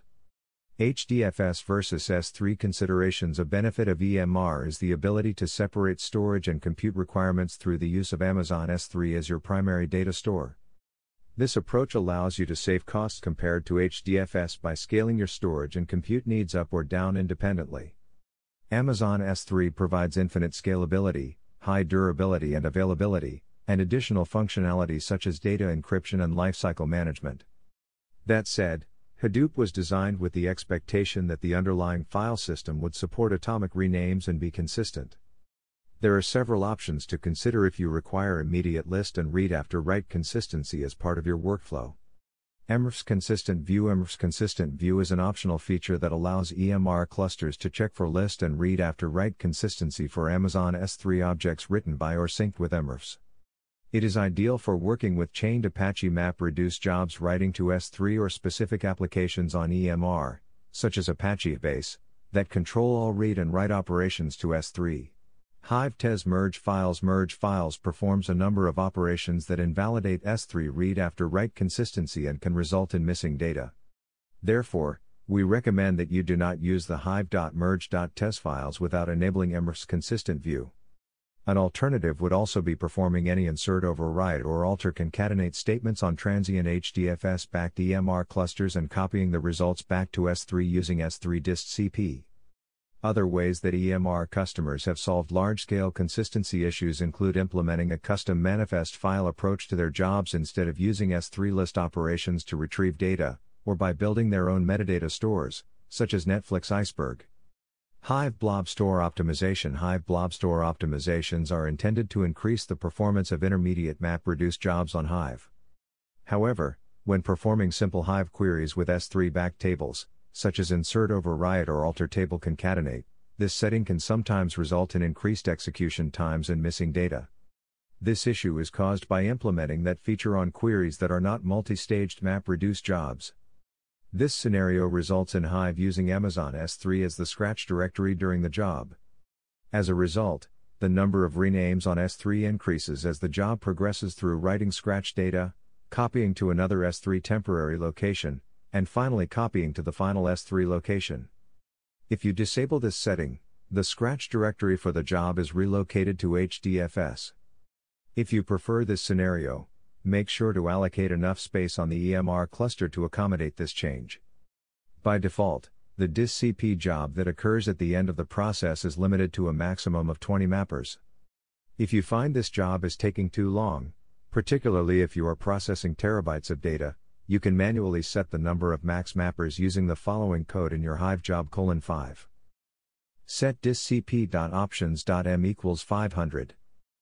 Job throughput and scheduling by default. EMR uses the Hadoop Capacity Scheduler for allocating resources in the cluster. The Capacity Scheduler allows large cluster sharing and provides capacity guarantees for each organization. The Capacity Scheduler supports queues that can allow an organization to grant capacity in a multi tenant cluster. You can configure the Capacity Scheduler by modifying the Capacity Scheduler classification during EMR cluster creation. In some cases, the FAIR scheduler may be more desirable for clusters where it is acceptable for a job to consume unused resources. In FAIR scheduler, resources are shared between queues. Configure FAIR scheduler You can configure FAIR scheduler in a couple ways when creating an EMR cluster. Modify the yarn config.json file. 1. Use the following configuration below in the yarn config.json file. 2. Modify the AWS CLI command to match the following code example and use this command to start a cluster with the config file created above. Edit software settings in the console 1. Sign into the AWS Management Console and open the Amazon EMR console at https colon slash slash console.aws.amazon.com slash elasticmapreduce slash 2. Choose Create Cluster, go to Advanced Options. 3. Choose Spark. 4. Under Edit Software Settings, leave Enter Configuration selected and enter the following configuration. 5. Choose Create Cluster. Maintaining a highly available Hive based cluster. Hive clusters are often long running due to the nature of ad hoc queries that can come in at any time. There are a couple approaches to maintaining a highly available Hive based cluster. Warm failover in a warm failover scenario, a secondary, smaller cluster is kept running in addition to the primary cluster. If a failure occurs, clients can be redirected to the new cluster, either manually or by updating an entry in Amazon Route 53. You can configure the secondary cluster with a small number of nodes, and then if it becomes the primary cluster, use automatic scaling to increase the number of nodes. Multi cluster configuration Because all data is stored on S3, all clients do not need to go through the same cluster. You can configure multiple clusters with a load balancer or expose a job submission framework to consumers of the environment. These clusters can be shared among all clients or shared on a per team basis depending on internal requirements. One of the benefits of this approach is that in the event of a cluster failure, the impact to you users are limited to just those queries executing on the single cluster that fails. In addition, you can configure automatic scaling so that each cluster scales independently of each other. If the clusters are segmented on a per team basis, this approach ensures that any one team's jobs don't impact the performance of another team's jobs. However, Using multiple clusters means using multiple master nodes, one each for a cluster. Therefore, you need additional EC2 instances that you wouldn't have to pay for if you used only a single cluster. However, with the EC2 instance pricing model of pay per second with a 1 minute minimum, in the case of multiple clusters, you can save costs by choosing to activate only the cluster needed to perform the tasks rather than running one single cluster all of the time. You can configure the logic for this setup inside an AWS Lambda function that calls the activation on the pipeline. Then, you can start up or take down a cluster without impacting another cluster's activities. Transient design transient clusters can mitigate the cost and operational requirements of having a single, long running cluster. This approach is useful if you have predictable short lived jobs, but may not be appropriate if you have consumers that are constantly querying data on an ongoing basis. Frequently asked questions How do I implement transactions and compactions on Amazon EMR? Transactions and compactions on Amazon EMR can be implemented by using Apache Hudi starting in Release 5.28.0. Apache Hudi is an open source data management framework used to simplify incremental data processing and data pipeline development. For more information, see the incremental data processing section in this guide. How do I troubleshoot loading data from Amazon S3? A common mistake is using Amazon S3 like a typical file system. There are certain differences that you must consider if you're moving from HDFS to Amazon S3. For details, see Are you experiencing trouble loading data to or from Amazon S3? Does Amazon EMR support Hive LLAP? Amazon EMR Release 6.0.0 and later supports the Live Long and Process LLAP functionality for Hive. Hive LLAP uses persistent daemons with intelligent in-memory caching to improve query performance compared to the previous default Tez container execution mode. For more details on using Hive LLAP, see Amazon EMR Hive LLAP. The Hive LLAP daemons are managed and run as a Yarn service.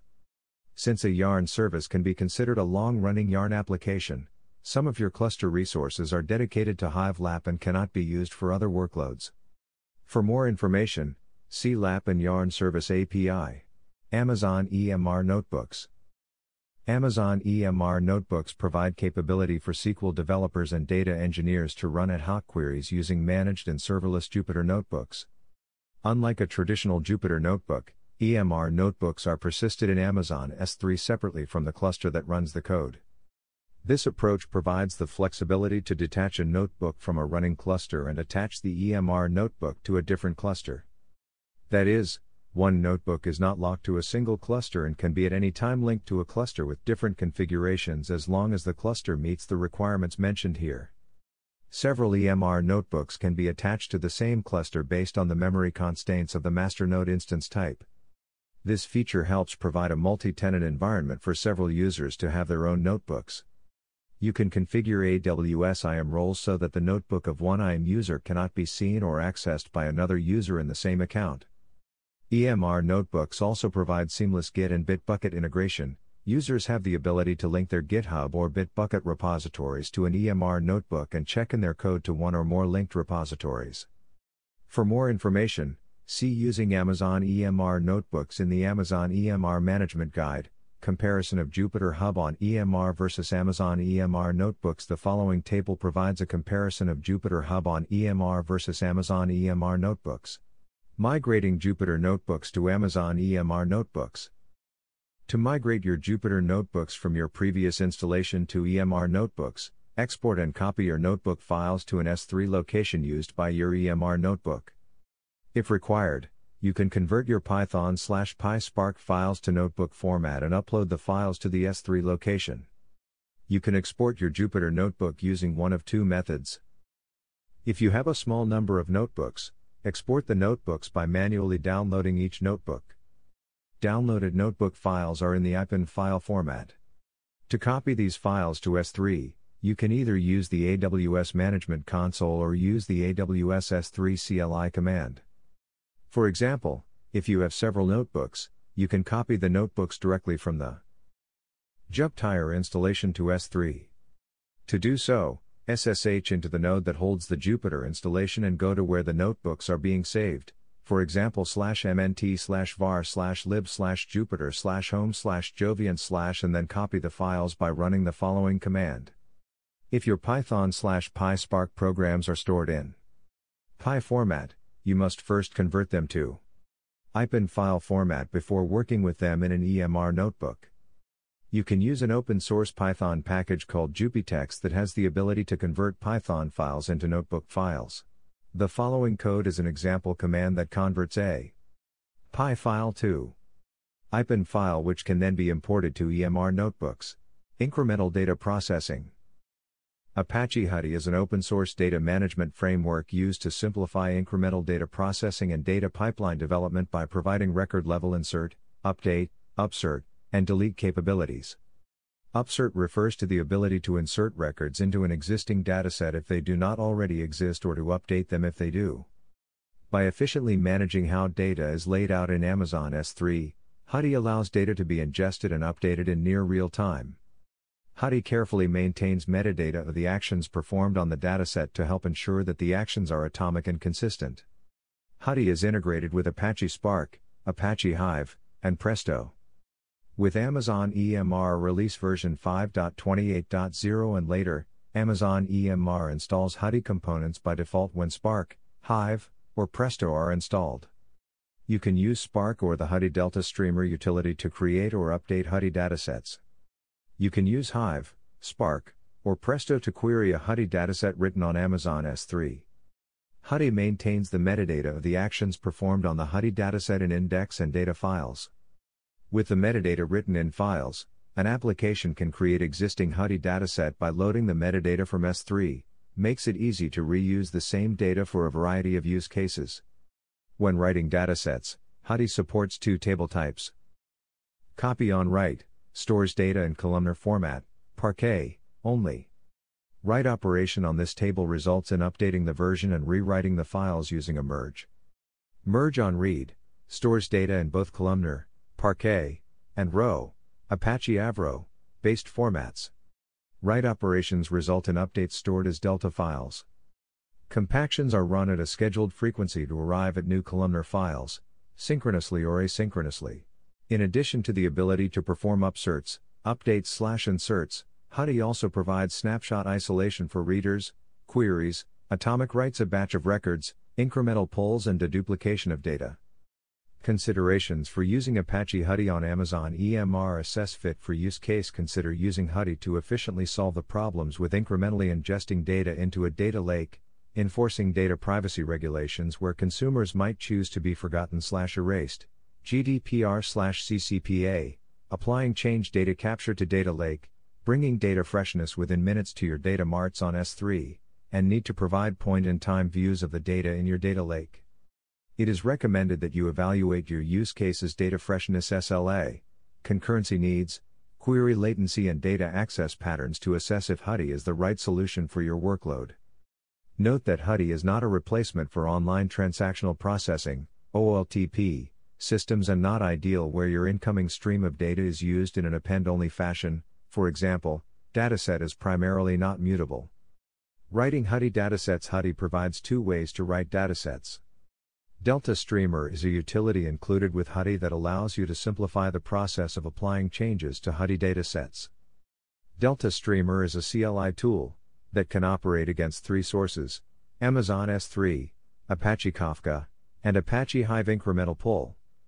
Incremental pull refers to the ability to pull only the data that changed between two actions. Spark Data Source API allows you to write your own code to ingest data from a custom source using the Spark Data Source API and use a Hudi data source to write as a Hudi dataset. The following table summarizes when to use the two write mechanisms with Hudi. Choosing the table type for workload Hudi provides two storage options to choose from depending on whether your workload is read heavy, copy on write, or write heavy, merge on read. Use copy on write when your job is rewriting an entire table slash partition to deal with updates.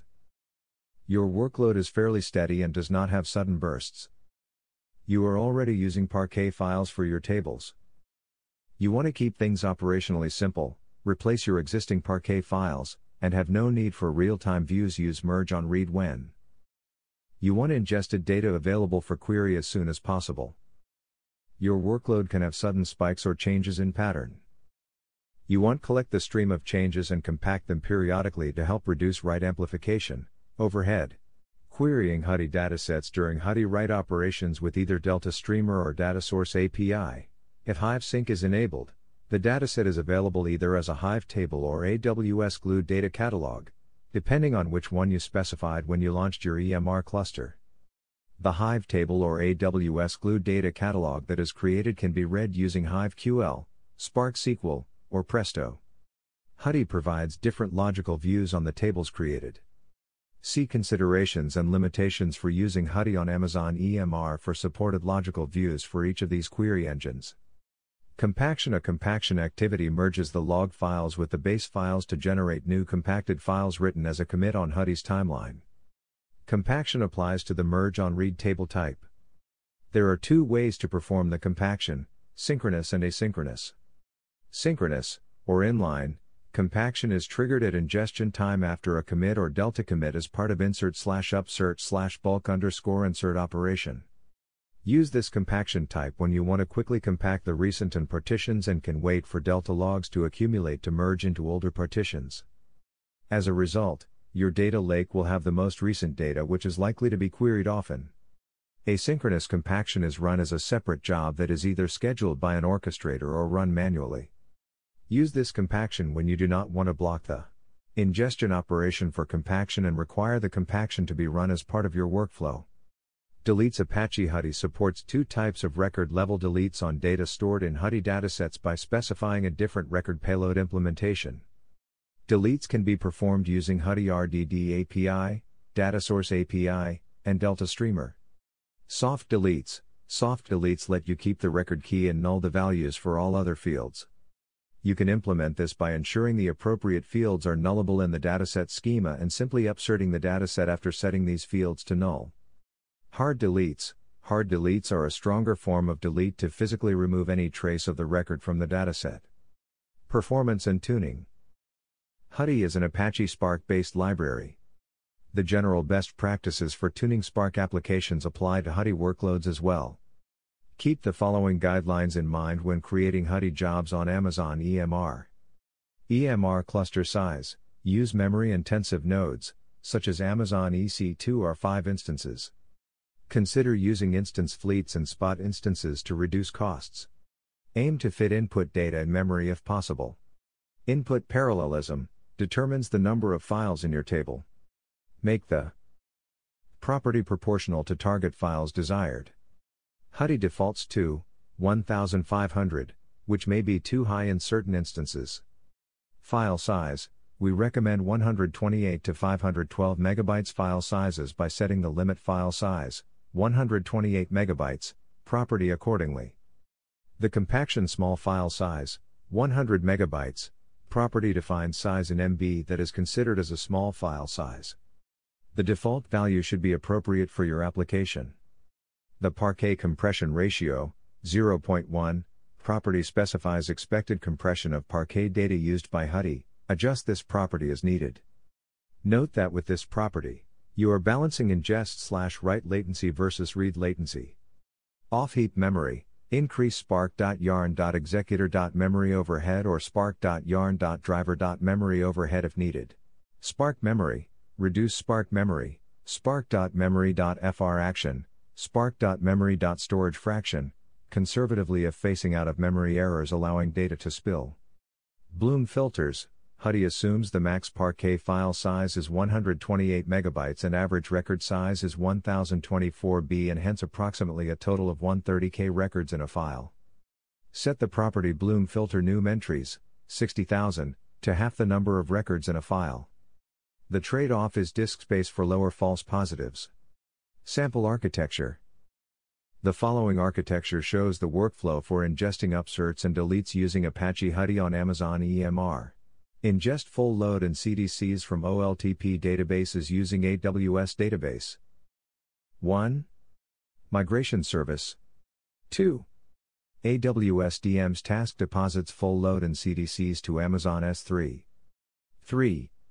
Ingest changes dropped into Amazon S3 incrementally. 4. Write Apache data formats to Amazon S3. The Amazon EMR workload differs depending on your Hudi table type. Copy on write Amazon EMR uses a batch workload where transient EMR clusters, on instance fleet and spot instances, run periodically, for example every hour or end of day. Merge on read Amazon EMR uses a streaming workload where persistent EMR clusters run Spark streaming or Apache Hudi Delta Streamer jobs continuously. Providing ad hoc query capabilities considerations for Presto choosing between Amazon Athena and Presto DB. Amazon Athena is a serverless interactive query engine that executes SQL queries on data that rests in Amazon S3. Many customers use Athena for a wide variety of use cases, including interactive querying of data to exploring data, to powering dashboards on top of operational metrics saved on S3, to powering visualization tools, such as Amazon QuickSight or Tableau. We strongly recommend that you consider Amazon Athena for these types of workloads. Athena is easy to integrate with, has several features, such as cost management and security controls, and requires little capacity planning. All of these characteristics lead to lower operational burden and costs. However, there are some use cases where Presto DB may be better suited than Amazon Athena. For example, consider the following priorities Cost reduction. If cost reduction is your primary goal, we recommend that you estimate cost based on both approaches. You may find that the load and query patterns are cheaper to run using Presto on Amazon EMR. See if cost increases, if any, outweigh the benefits of running and maintaining a Presto cluster on EMR that is able to scale and provides availability, versus the features that Amazon Athena provides. Performance requirements If your use case includes a high sensitivity to performance, choose to fine tune a Presto cluster to meet the performance requirements. Critical features If there are features that Amazon Athena does not currently provide, such as the use of custom serializers slash deserializers for custom data types, or connectors to data stores other than those currently supported, then Presto on EMR may be a better fit. For performance tips and best practices for Athena and Presto, see Top 10 Performance Tuning Tips for Amazon Athena on the AWS Big Data blog. Metadata Management AWS Glue as a data catalog starting with Amazon EMR Release 5.10.0. Amazon EMR can use AWS Glue Data Catalog as the default Hive metastore for Presto. See the Data Catalog Migration section for more information on this approach. The benefits included in that section also apply to Presto running on Amazon EMR.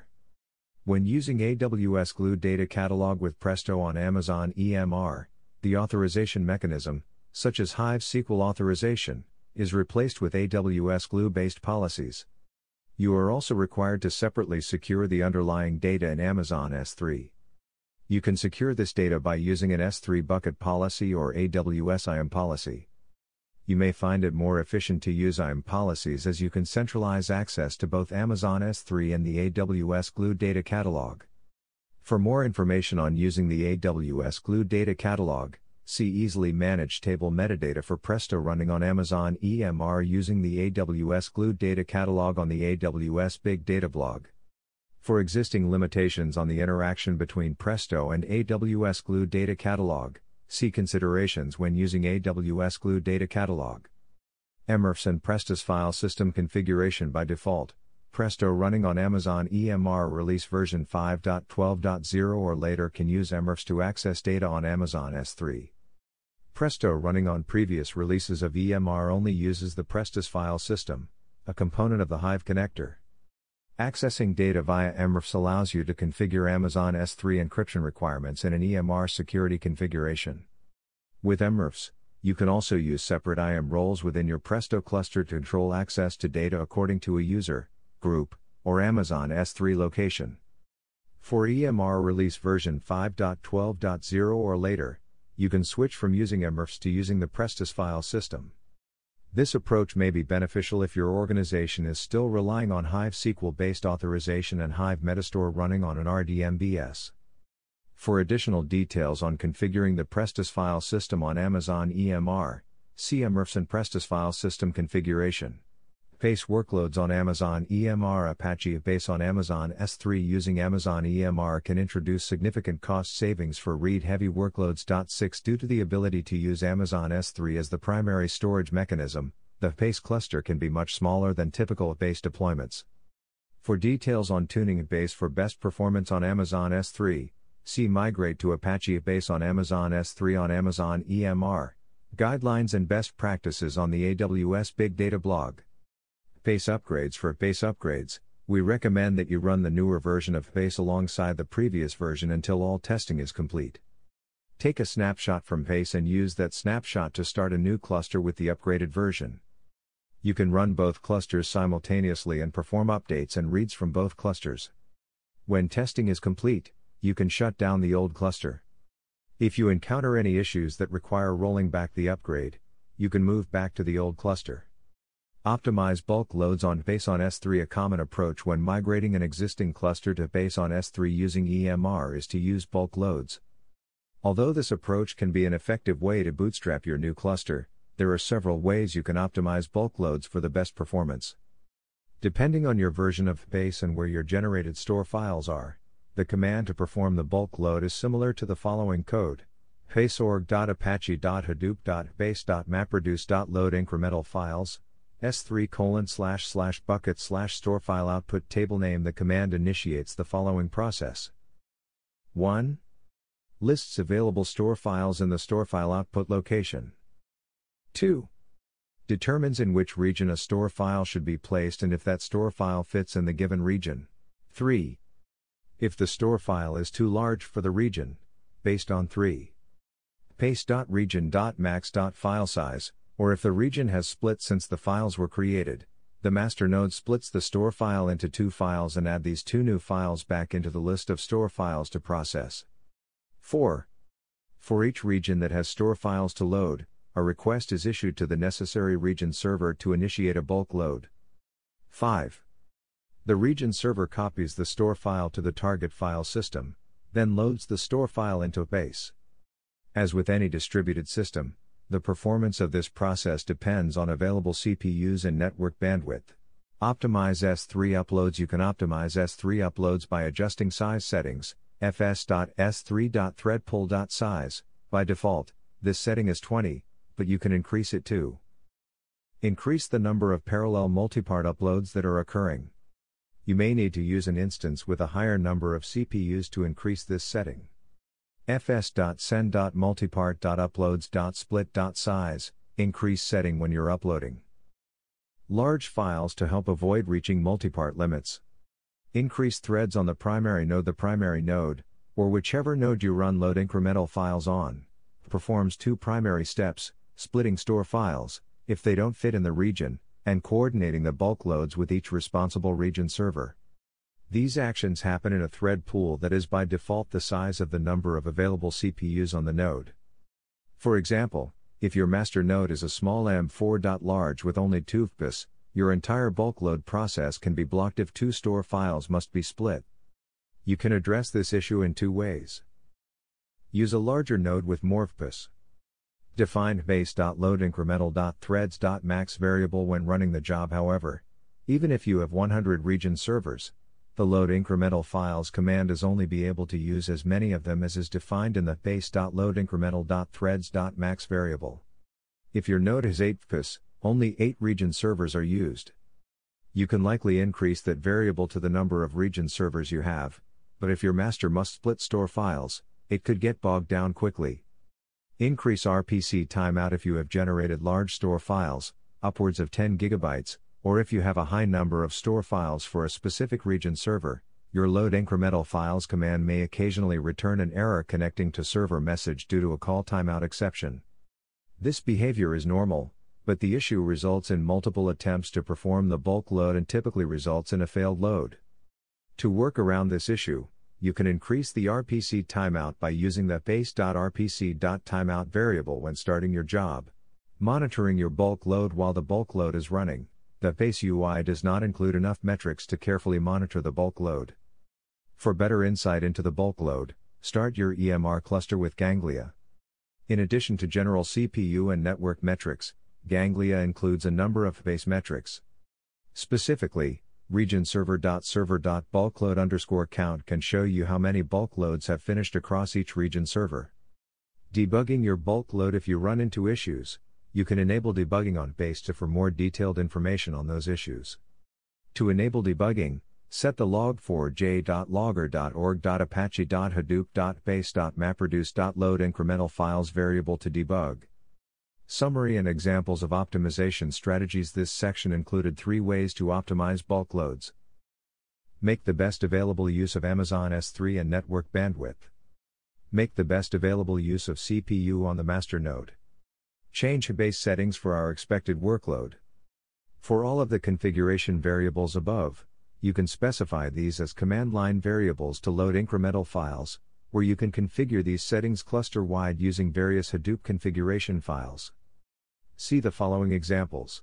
Increasing threads and RPC timeout This command shows setting the number of threads to 20 and the HBase RPC timeout to 10 minutes. Define HBase on S3 settings and enable debugging if you create your cluster through the AWS CLI. The JSON file below shows a typical configuration file. The file defines HBase on S3 settings and enables debug and trace logging on two HBase classes.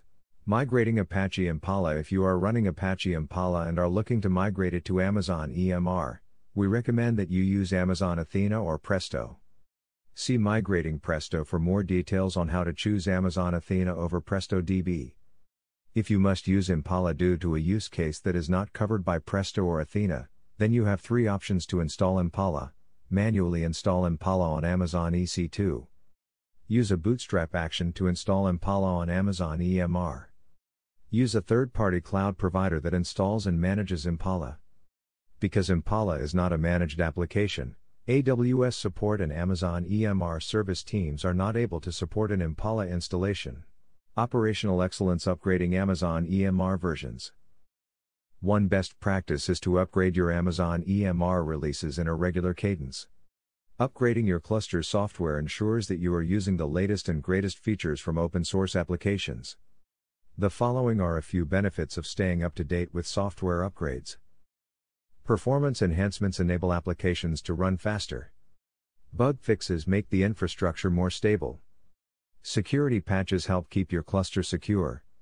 These benefits apply to both the open source application software and the Amazon EMR software needed to manage the open source software. The following figure is a sample of Amazon EMR 5.x software releases and corresponding open source application versions from July 2019 through January 2020. At the time of this document, Amazon EMR releases a new version approximately every 4 to 6 weeks, which pulls the latest version of the software. For complete list of releases and release notes, see Amazon EMR 5.x release versions. See software patching for recommendations on when it may be appropriate to patch software on your Amazon EMR cluster. Upgrade process when upgrading software. The risk of refactoring exists in terms of performance and data quality. Upgrades may change API interfaces so that your code may no longer run as is on the new framework. Upgrades can also introduce new bugs, which can cause applications to fail. AWS provides a best effort to identify regressions in open source software before Amazon EMR releases by running a large suite of integrations tests, but some regressions may be difficult to identify. Therefore, it is imperative that each release is tested before making it available to your users. However, the more often you upgrade, the smaller number of changes between versions, which reduces the effort in upgrading as the risk of regressions is reduced. Recommended upgrade steps. Figure 48 Recommended upgrade steps. Research changes and outstanding issues. All open source applications have release notes available and most provide JIRA for issue tracking. Before an upgrade, you can save time by doing research to look for bugs, issues, or configuration updates. The following table lists common open source applications, their release notes, and issue tracking systems. For Amazon EMR, See Amazon EMR 5.x release versions. Test a subset of applications slash queries before users test the new release or configuration. We recommend that you test the version with a subset of use cases that is representative of the overall usage. This approach ensures that any configuration issues are caught before deployment. Fix issues if you find an issue when testing a version. Follow these steps. 1. Check if a configuration value can fix the issue. For example, see if you can use a configuration value to disable a problematic new feature or enhancement. 2. Check if the issue has already been identified and fixed in a later version of the open source project. If there is a fix in a later version, notify an AWS support engineer through AWS support channel. AWS will evaluate if it can be included in our next release. 3. Change the application or query to avoid the issue. 4. Contact AWS support to see if any workarounds exist. 5. Abandon the upgrade if there is no workaround and wait for a release that has the required fix. Set up A B testing, recommended. The next step is to gradually move the workload to the new configuration. This approach provides you with the option to abort the upgrade if a serious issue is found in your production environment. If you are using Amazon EMR for interactive user querying, setting up a router helps move the load from one cluster to another in a controlled fashion. Figure 49. You can also use a load balancer that supports both traffic weighting and sticky sessions. Complete upgrade Complete your upgrade by moving all of your Amazon EMR clusters to the new version. Finally, discontinue use of the older version. Best practices for upgrading. Upgrades require time and effort. Make sure that your team schedule upgrades and allow for the time it takes to complete upgrades. Be aware of dependencies that can change when upgrading. When performing manual testing, replicate your Hive Metastore to ensure that the schema remains backward compatible. If you can, track performance of the jobs to ensure that a significant regression has not occurred. Split your clusters by applications. This approach allows you to upgrade components individually, rather than as a package. Research what has changed between releases so that issues are easier to identify. Use Amazon Route 53 to automatically register clusters. This approach makes it easier for users to point to them. For more information on setting up Amazon Route 53, see Dynamically Create Friendly URLs for your Amazon EMR web interfaces on the AWS Big Data blog. General Best Practices for Operational Excellence. Configure all of your EMR clusters as transient clusters. Configuring all of your Amazon EMR clusters as transient clusters has many benefits. Transient clusters are clusters that are started, perform some work, and then shut down. For clusters to be transient, state cannot be kept on the cluster as the state is removed when the cluster is shut down. This approach makes disaster recovery easier and quicker, makes Amazon EMR upgrades easier and quicker, and allows you to separate your storage and compute resources for independent scaling. Provision your resources in an automated way. Use AWS CloudFormation scripts that call AWS Command Line Interface, AWS CLI, or SDK code to automatically provision EMR clusters. This approach allows the clusters to be created consistently and for cluster changes to be tracked more easily. Ensure that all of your code, scripts, and other artifacts exist within source control by ensuring all of your code, scripts, and other artifacts exist within source control. You can track what has changed over time. In addition, you can track down the changes that may have impacted your environment's operation. This approach also allows you to deploy the artifacts in different stages, such as a beta environment, and reduces the chances that a bad artifact moves from one stage to another. Monitor your clusters for abnormal behavior and employ automatic scaling specifically. Make sure to watch for long running or stuck jobs as well as disk or HDFS capacity issues. Consider using AWS Glue, Amazon Redshift, or Amazon Athena. Although Amazon EMR is flexible and provides the greatest amount of customization and control, there is an associated cost of managing Amazon EMR clusters, upgrades, and so on. Consider using other managed AWS services that fulfill your requirements as they may have lower operational burden, and in some cases, lower costs. If one of these services does not meet your use case requirements, then use Amazon EMR. Testing and validation. After you have established a process for migrating your data from your source systems and have analytics jobs running, ensuring that your jobs are getting good data and defining rules around your data becomes increasingly important. Unit tests are usually written for code, but testing data quality is often overlooked. Incorrect or malformed data can have an impact on production systems. Data quality issues include the following scenarios Missing values can lead to failures in the production system that require non null values. Changes in the distribution of data can lead to unexpected outputs of machine learning models. Aggregations of incorrect data can lead to ill informed business decisions. This chapter covers multiple methods of checking data quality, but the approaches covered here are not exhaustive. There are many third party vendors and partners that offer solutions around data profiling and data quality, but these are out of scope for this document. The approaches and best practices described here can and should be applied to address data quality. Data quality overview Data quality is essentially the measurement of how well your data meets the expectations of its consumers. Stated another way, it is the correctness of the data relative to the construct or object that it is trying to model.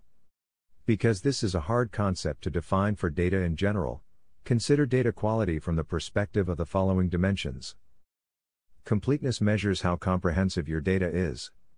Uniqueness looks at duplication within your data.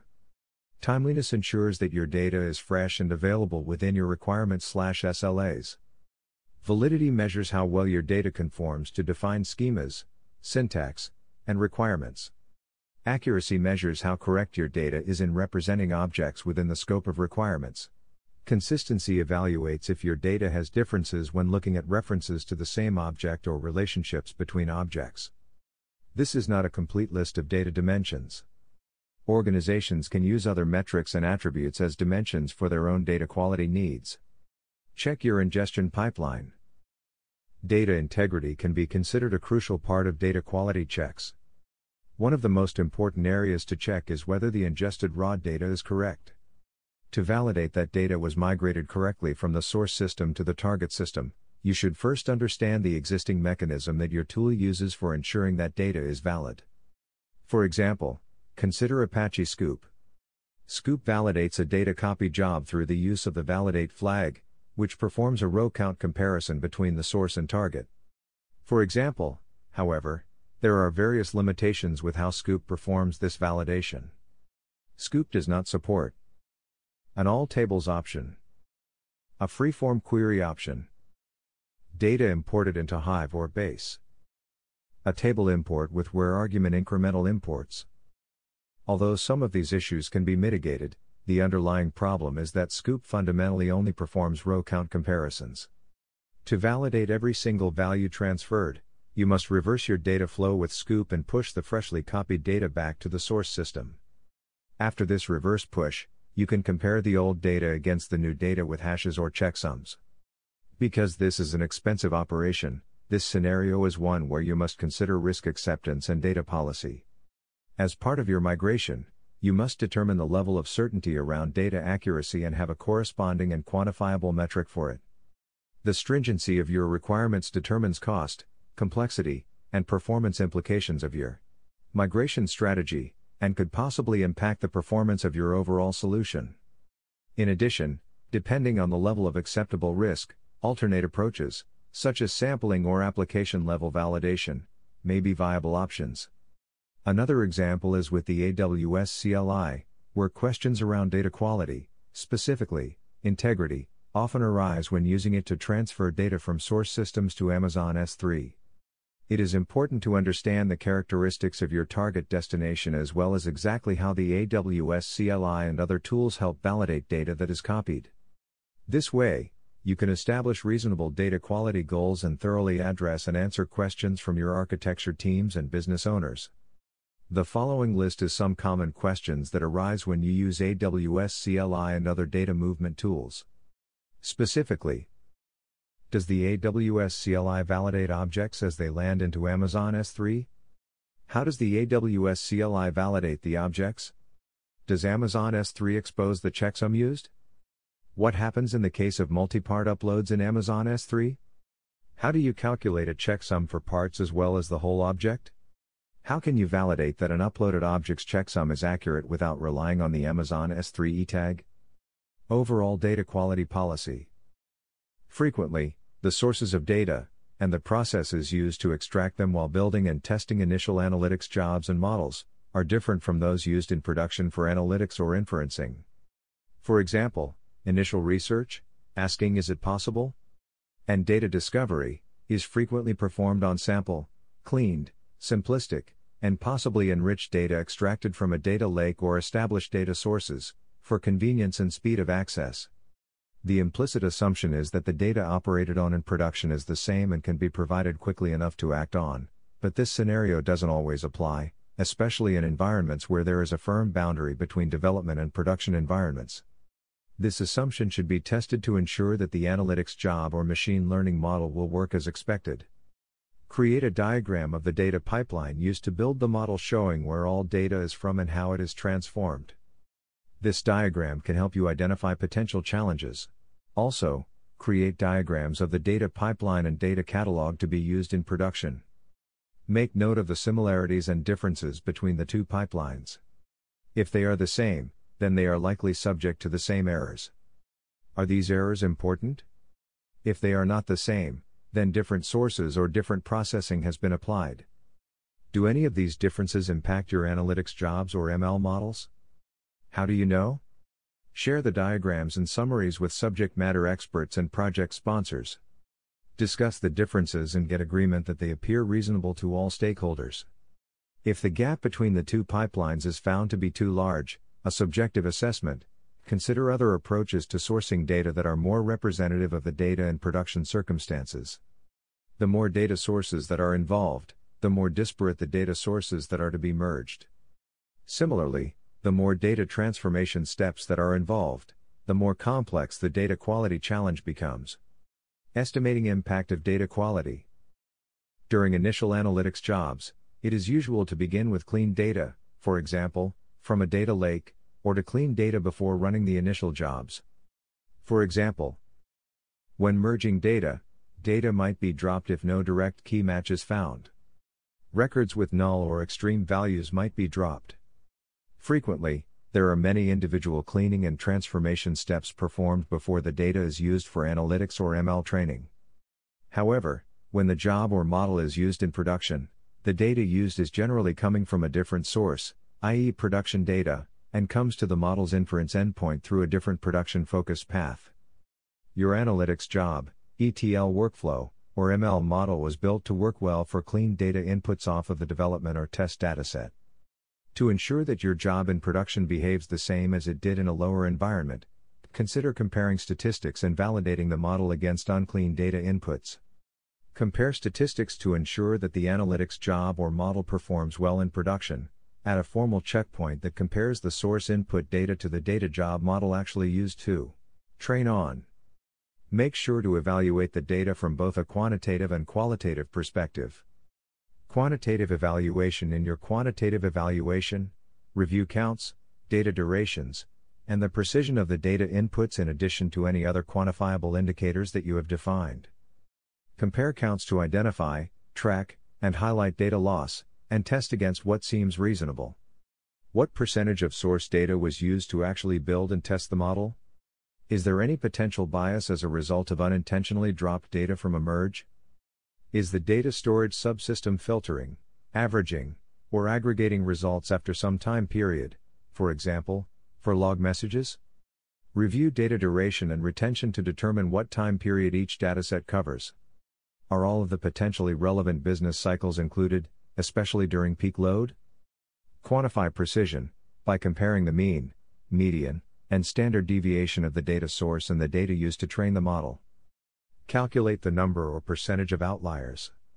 For lower dimensional data or key variables, box plots can provide a quick visual assessment of reasonableness. Quantifying precision in this way helps you to scope out what expected values should be and build out alerts to notify you for data that is outside of this scope. Qualitative evaluation accuracy is equally important as precision, but likely can only be assessed qualitatively. For example, based on experience and sample exploration, how confident are you that the data is accurate? Are there sufficient anecdotes of errors? For example, do operators report this sensor is always running high? The actions to take based on this evaluation vary widely. A frequent result is to segment the data based on some factor discovered during the analysis and take a different action on each segment.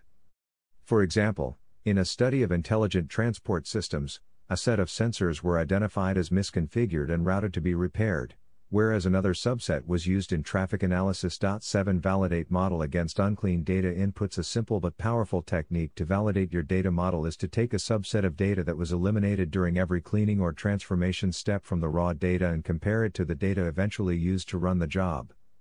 Then, assess the resulting outputs. Does the endpoint provide reasonable responses in all cases? Use the results to identify where checks and error handling should be added. Should error handling be added to the inference endpoint? Or, should the applications that are calling the jobs be required to identify and remove problematic inputs, or handle problematic outputs? Tools to help with data quality. Instead of having to implement all of this on your own, here are some vendor and open source tools to help you with the data quality process. Apache Griffin Apache Griffin is an open source data quality solution for big data that supports both batch and streaming modes. It offers a unified process to measure your data quality from different perspectives, helping you build trusted data assets and therefore boosting your confidence for your business. You can combine Griffin with tools such as StreamSets or Apache Kafka to have an end to end streaming workflow that performs data quality checks for you. Deequ Deequ is a library built on top of Apache Spark for defining unit tests for data, which measure data quality in large datasets. It allows you to calculate data quality metrics on your dataset, define and verify data quality constraints, and be informed about changes in the data distribution. Instead of implementing checks and verification algorithms on your own, you can focus on describing how your data should look. Deequ is implemented on top of Apache Spark and is designed to scale with large datasets that typically live in a distributed file system or a data warehouse. Amazon EMR on AWS Outposts. AWS Outposts is a fully managed service that extends AWS infrastructure, AWS services, APIs, and tools to virtually any data center or on premises facility for a truly consistent hybrid experience. AWS Outposts offers you the same AWS hardware infrastructure to build and run your applications on premises and in the cloud. You can also run Amazon EC2, Amazon EBS, Amazon EKS, Amazon RDS, and analytics services such as Amazon EMR on premises. Outposts are connected to the nearest AWS region to provide the same management and control plane services on premises, and you can access the full range of AWS services available in the region to build, manage, and scale your on premises applications. For more information about AWS Outposts, see the AWS Outposts User Guide. Amazon EMR on AWS Outposts is ideal for low latency workloads that need to be run in close proximity to on premises data and applications. Creating an Amazon EMR cluster on AWS Outposts is similar to creating an Amazon EMR cluster in an AWS region. Starting with Amazon EMR version 5.28.0, you can create and run EMR clusters on AWS Outposts.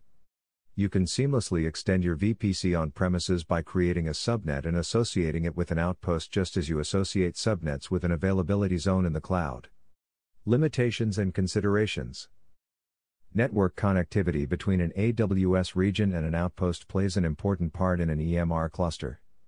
In the event of an absence of connectivity, consider the following aspects of the EMR service. Existing clusters continue to run, however, no new clusters can be created.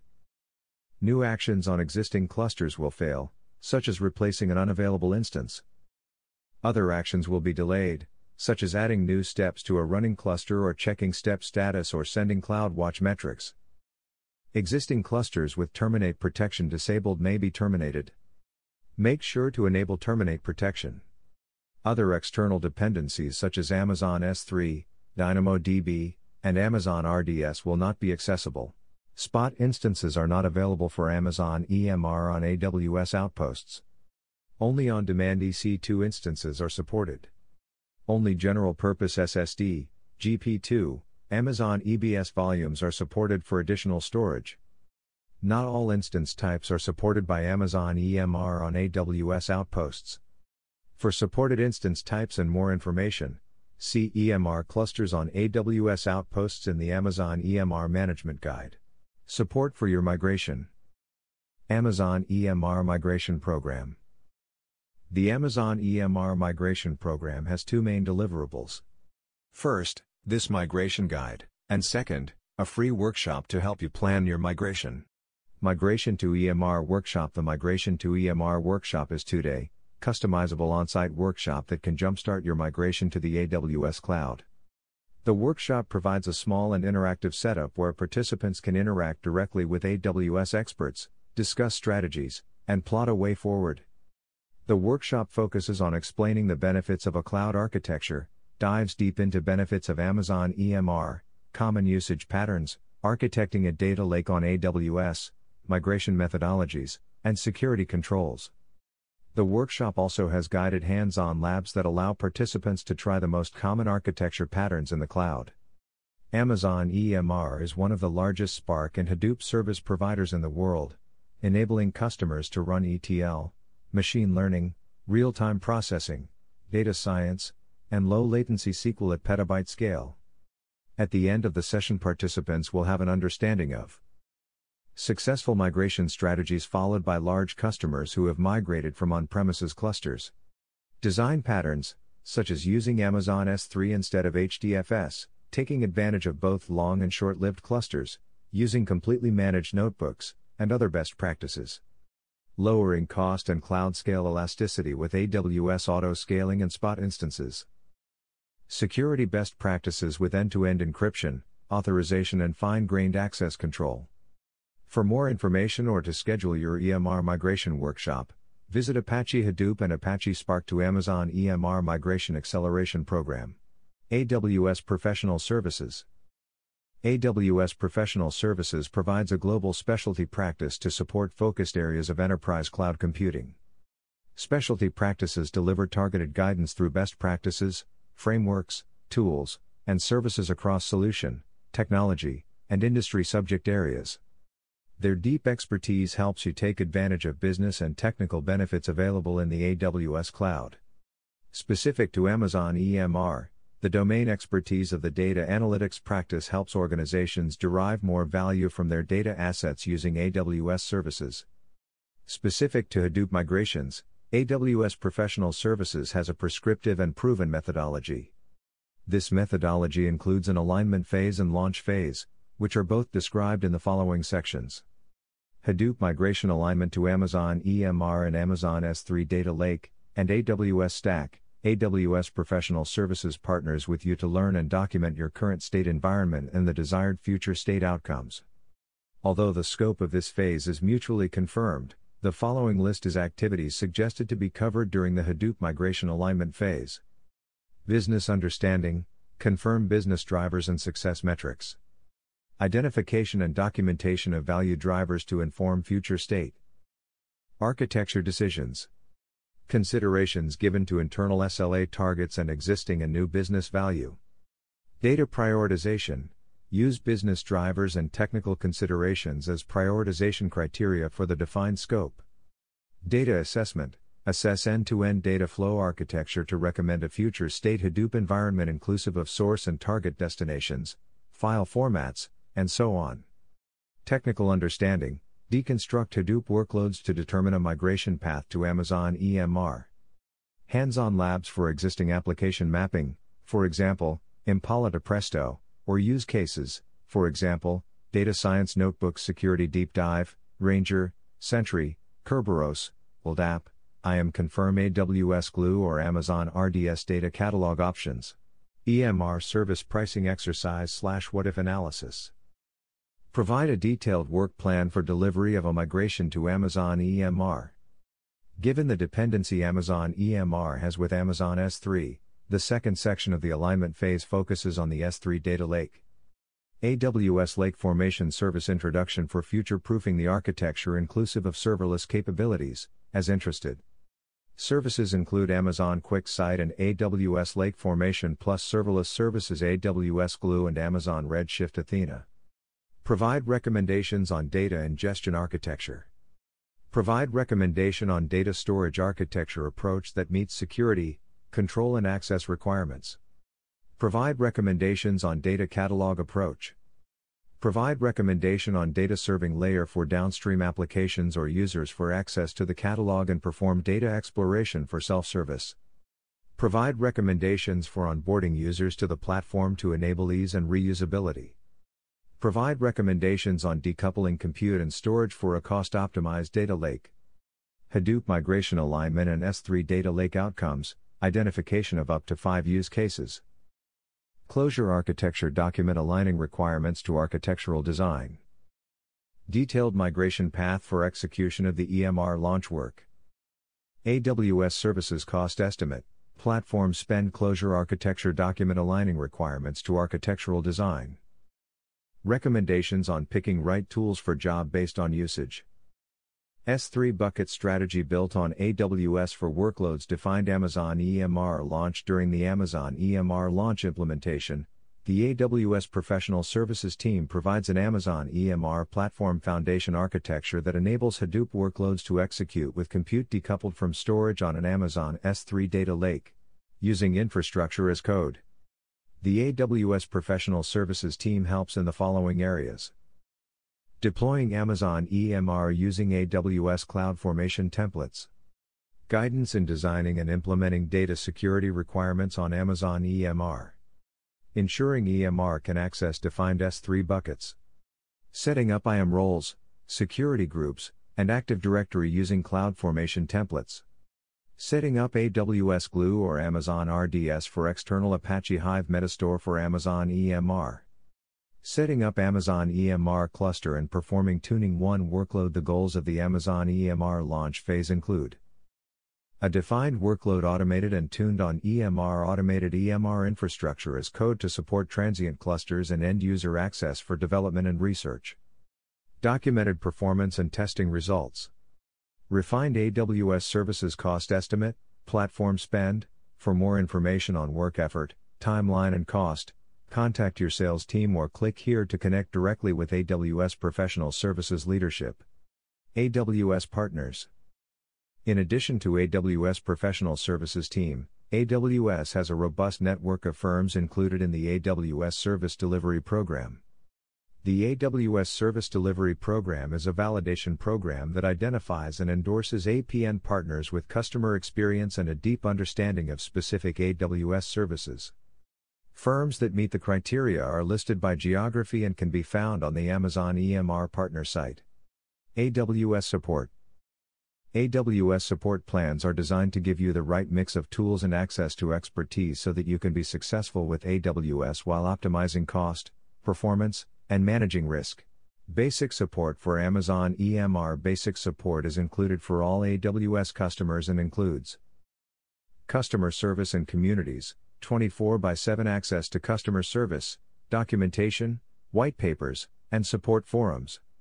AWS Trusted Advisor, access to the 7 core Trusted Advisor checks and guidance to provision your resources following best practices to increase performance and improve security. AWS Personal Health Dashboard, a personalized view of the health of AWS services, and alerts when your resources are impacted. AWS Premium support for Amazon EMR for applications and configuration found within our documentation. AWS support provides the necessary protocols to resolve your issue. However, since an Amazon EMR cluster can be infinitely customized, applications and configurations that are outside of our documentation, including changes on custom AMI features, previously called AMIs for EMRs bring your own AMI feature, are supported at best effort as long as the AMI has not been deprecated. 8 The Amazon EMR team recommends engaging your technical account manager to find a supported solution or to minimize the risk associated with a particular customization. AWS Premium support includes answering how to questions about AWS services and features providing best practices to help you successfully integrate, deploy, and manage applications in the AWS cloud. Troubleshooting API and AWS SDK issues. Troubleshooting operational or systemic problems with AWS resources. Troubleshooting issues with the AWS Management Console or other AWS tools. Debugging problems detected by EC2 health checks. Troubleshooting third party applications such as OS, web servers, email, VPN, databases, and storage configuration AWS Premium support does not include. Code development, debugging custom software, performing system administration tasks, tuning queries third party and marketplace support third party products, including partner solutions, are typically outside of any AWS support team scope. Although we may be able to help on a best effort basis, we suggest you source guidance from the AWS Partner Network or directly from the company offering the product. Several AWS Marketplace products offer support, either directly in Marketplace or through the originating vendor website. For more information, see new product support connection for AWS Marketplace customers. Contributors Contributors to this document include Mert Hocanin, Principal Big Data Architect, AWS Tanzir Musabir, Senior Big Data Specialist SA, AWS Nikki Rouda, Principal Product Marketing Manager, AWS Radhika Ravirala, Principal Big Data Specialist SA, AWS Shrikant Munigati, Senior Big Data Specialist SA, AWS Fei Lang, Senior Big Data Architect, AWS Veena Vasudevan, Big Data Architect, AWS. Imtiaz Saeed, Analytics Tech Lead, AWS Bruno Faria, Principal Big Data Specialist SA, AWS Rahul Barsha, Senior Manager, AWS Rajesh Ramchandar, Senior Big Data Consultant, AWS Damon Cortesi, Big Data Architect, AWS Matthew Leem, Senior Big Data Architect, AWS Tony Wynn, Principal Consultant, AWS Professional Services. Drew Alexander, Principal Business Development, AWS. Jason Berkowitz, Senior Practice Manager, Data Lake, AWS. Saurabh Bhutayani, Senior Big Data Specialist SA, AWS Amir Bassarit, Big Data Specialist SA, AWS Darren Johan, Cloud Infrastructure Architect, AWS Kalyan Janaki, Senior Technical Account Manager, AWS Chinmay Narasimhanavara, Solutions Architect, AWS Rajarao V. Japu, Security Data Architect, AWS Neil Rothler, Practice Manager, AWS. This has been an Agpeel audiobook production. Congratulations on making it this far. Please like and subscribe. You are a warrior.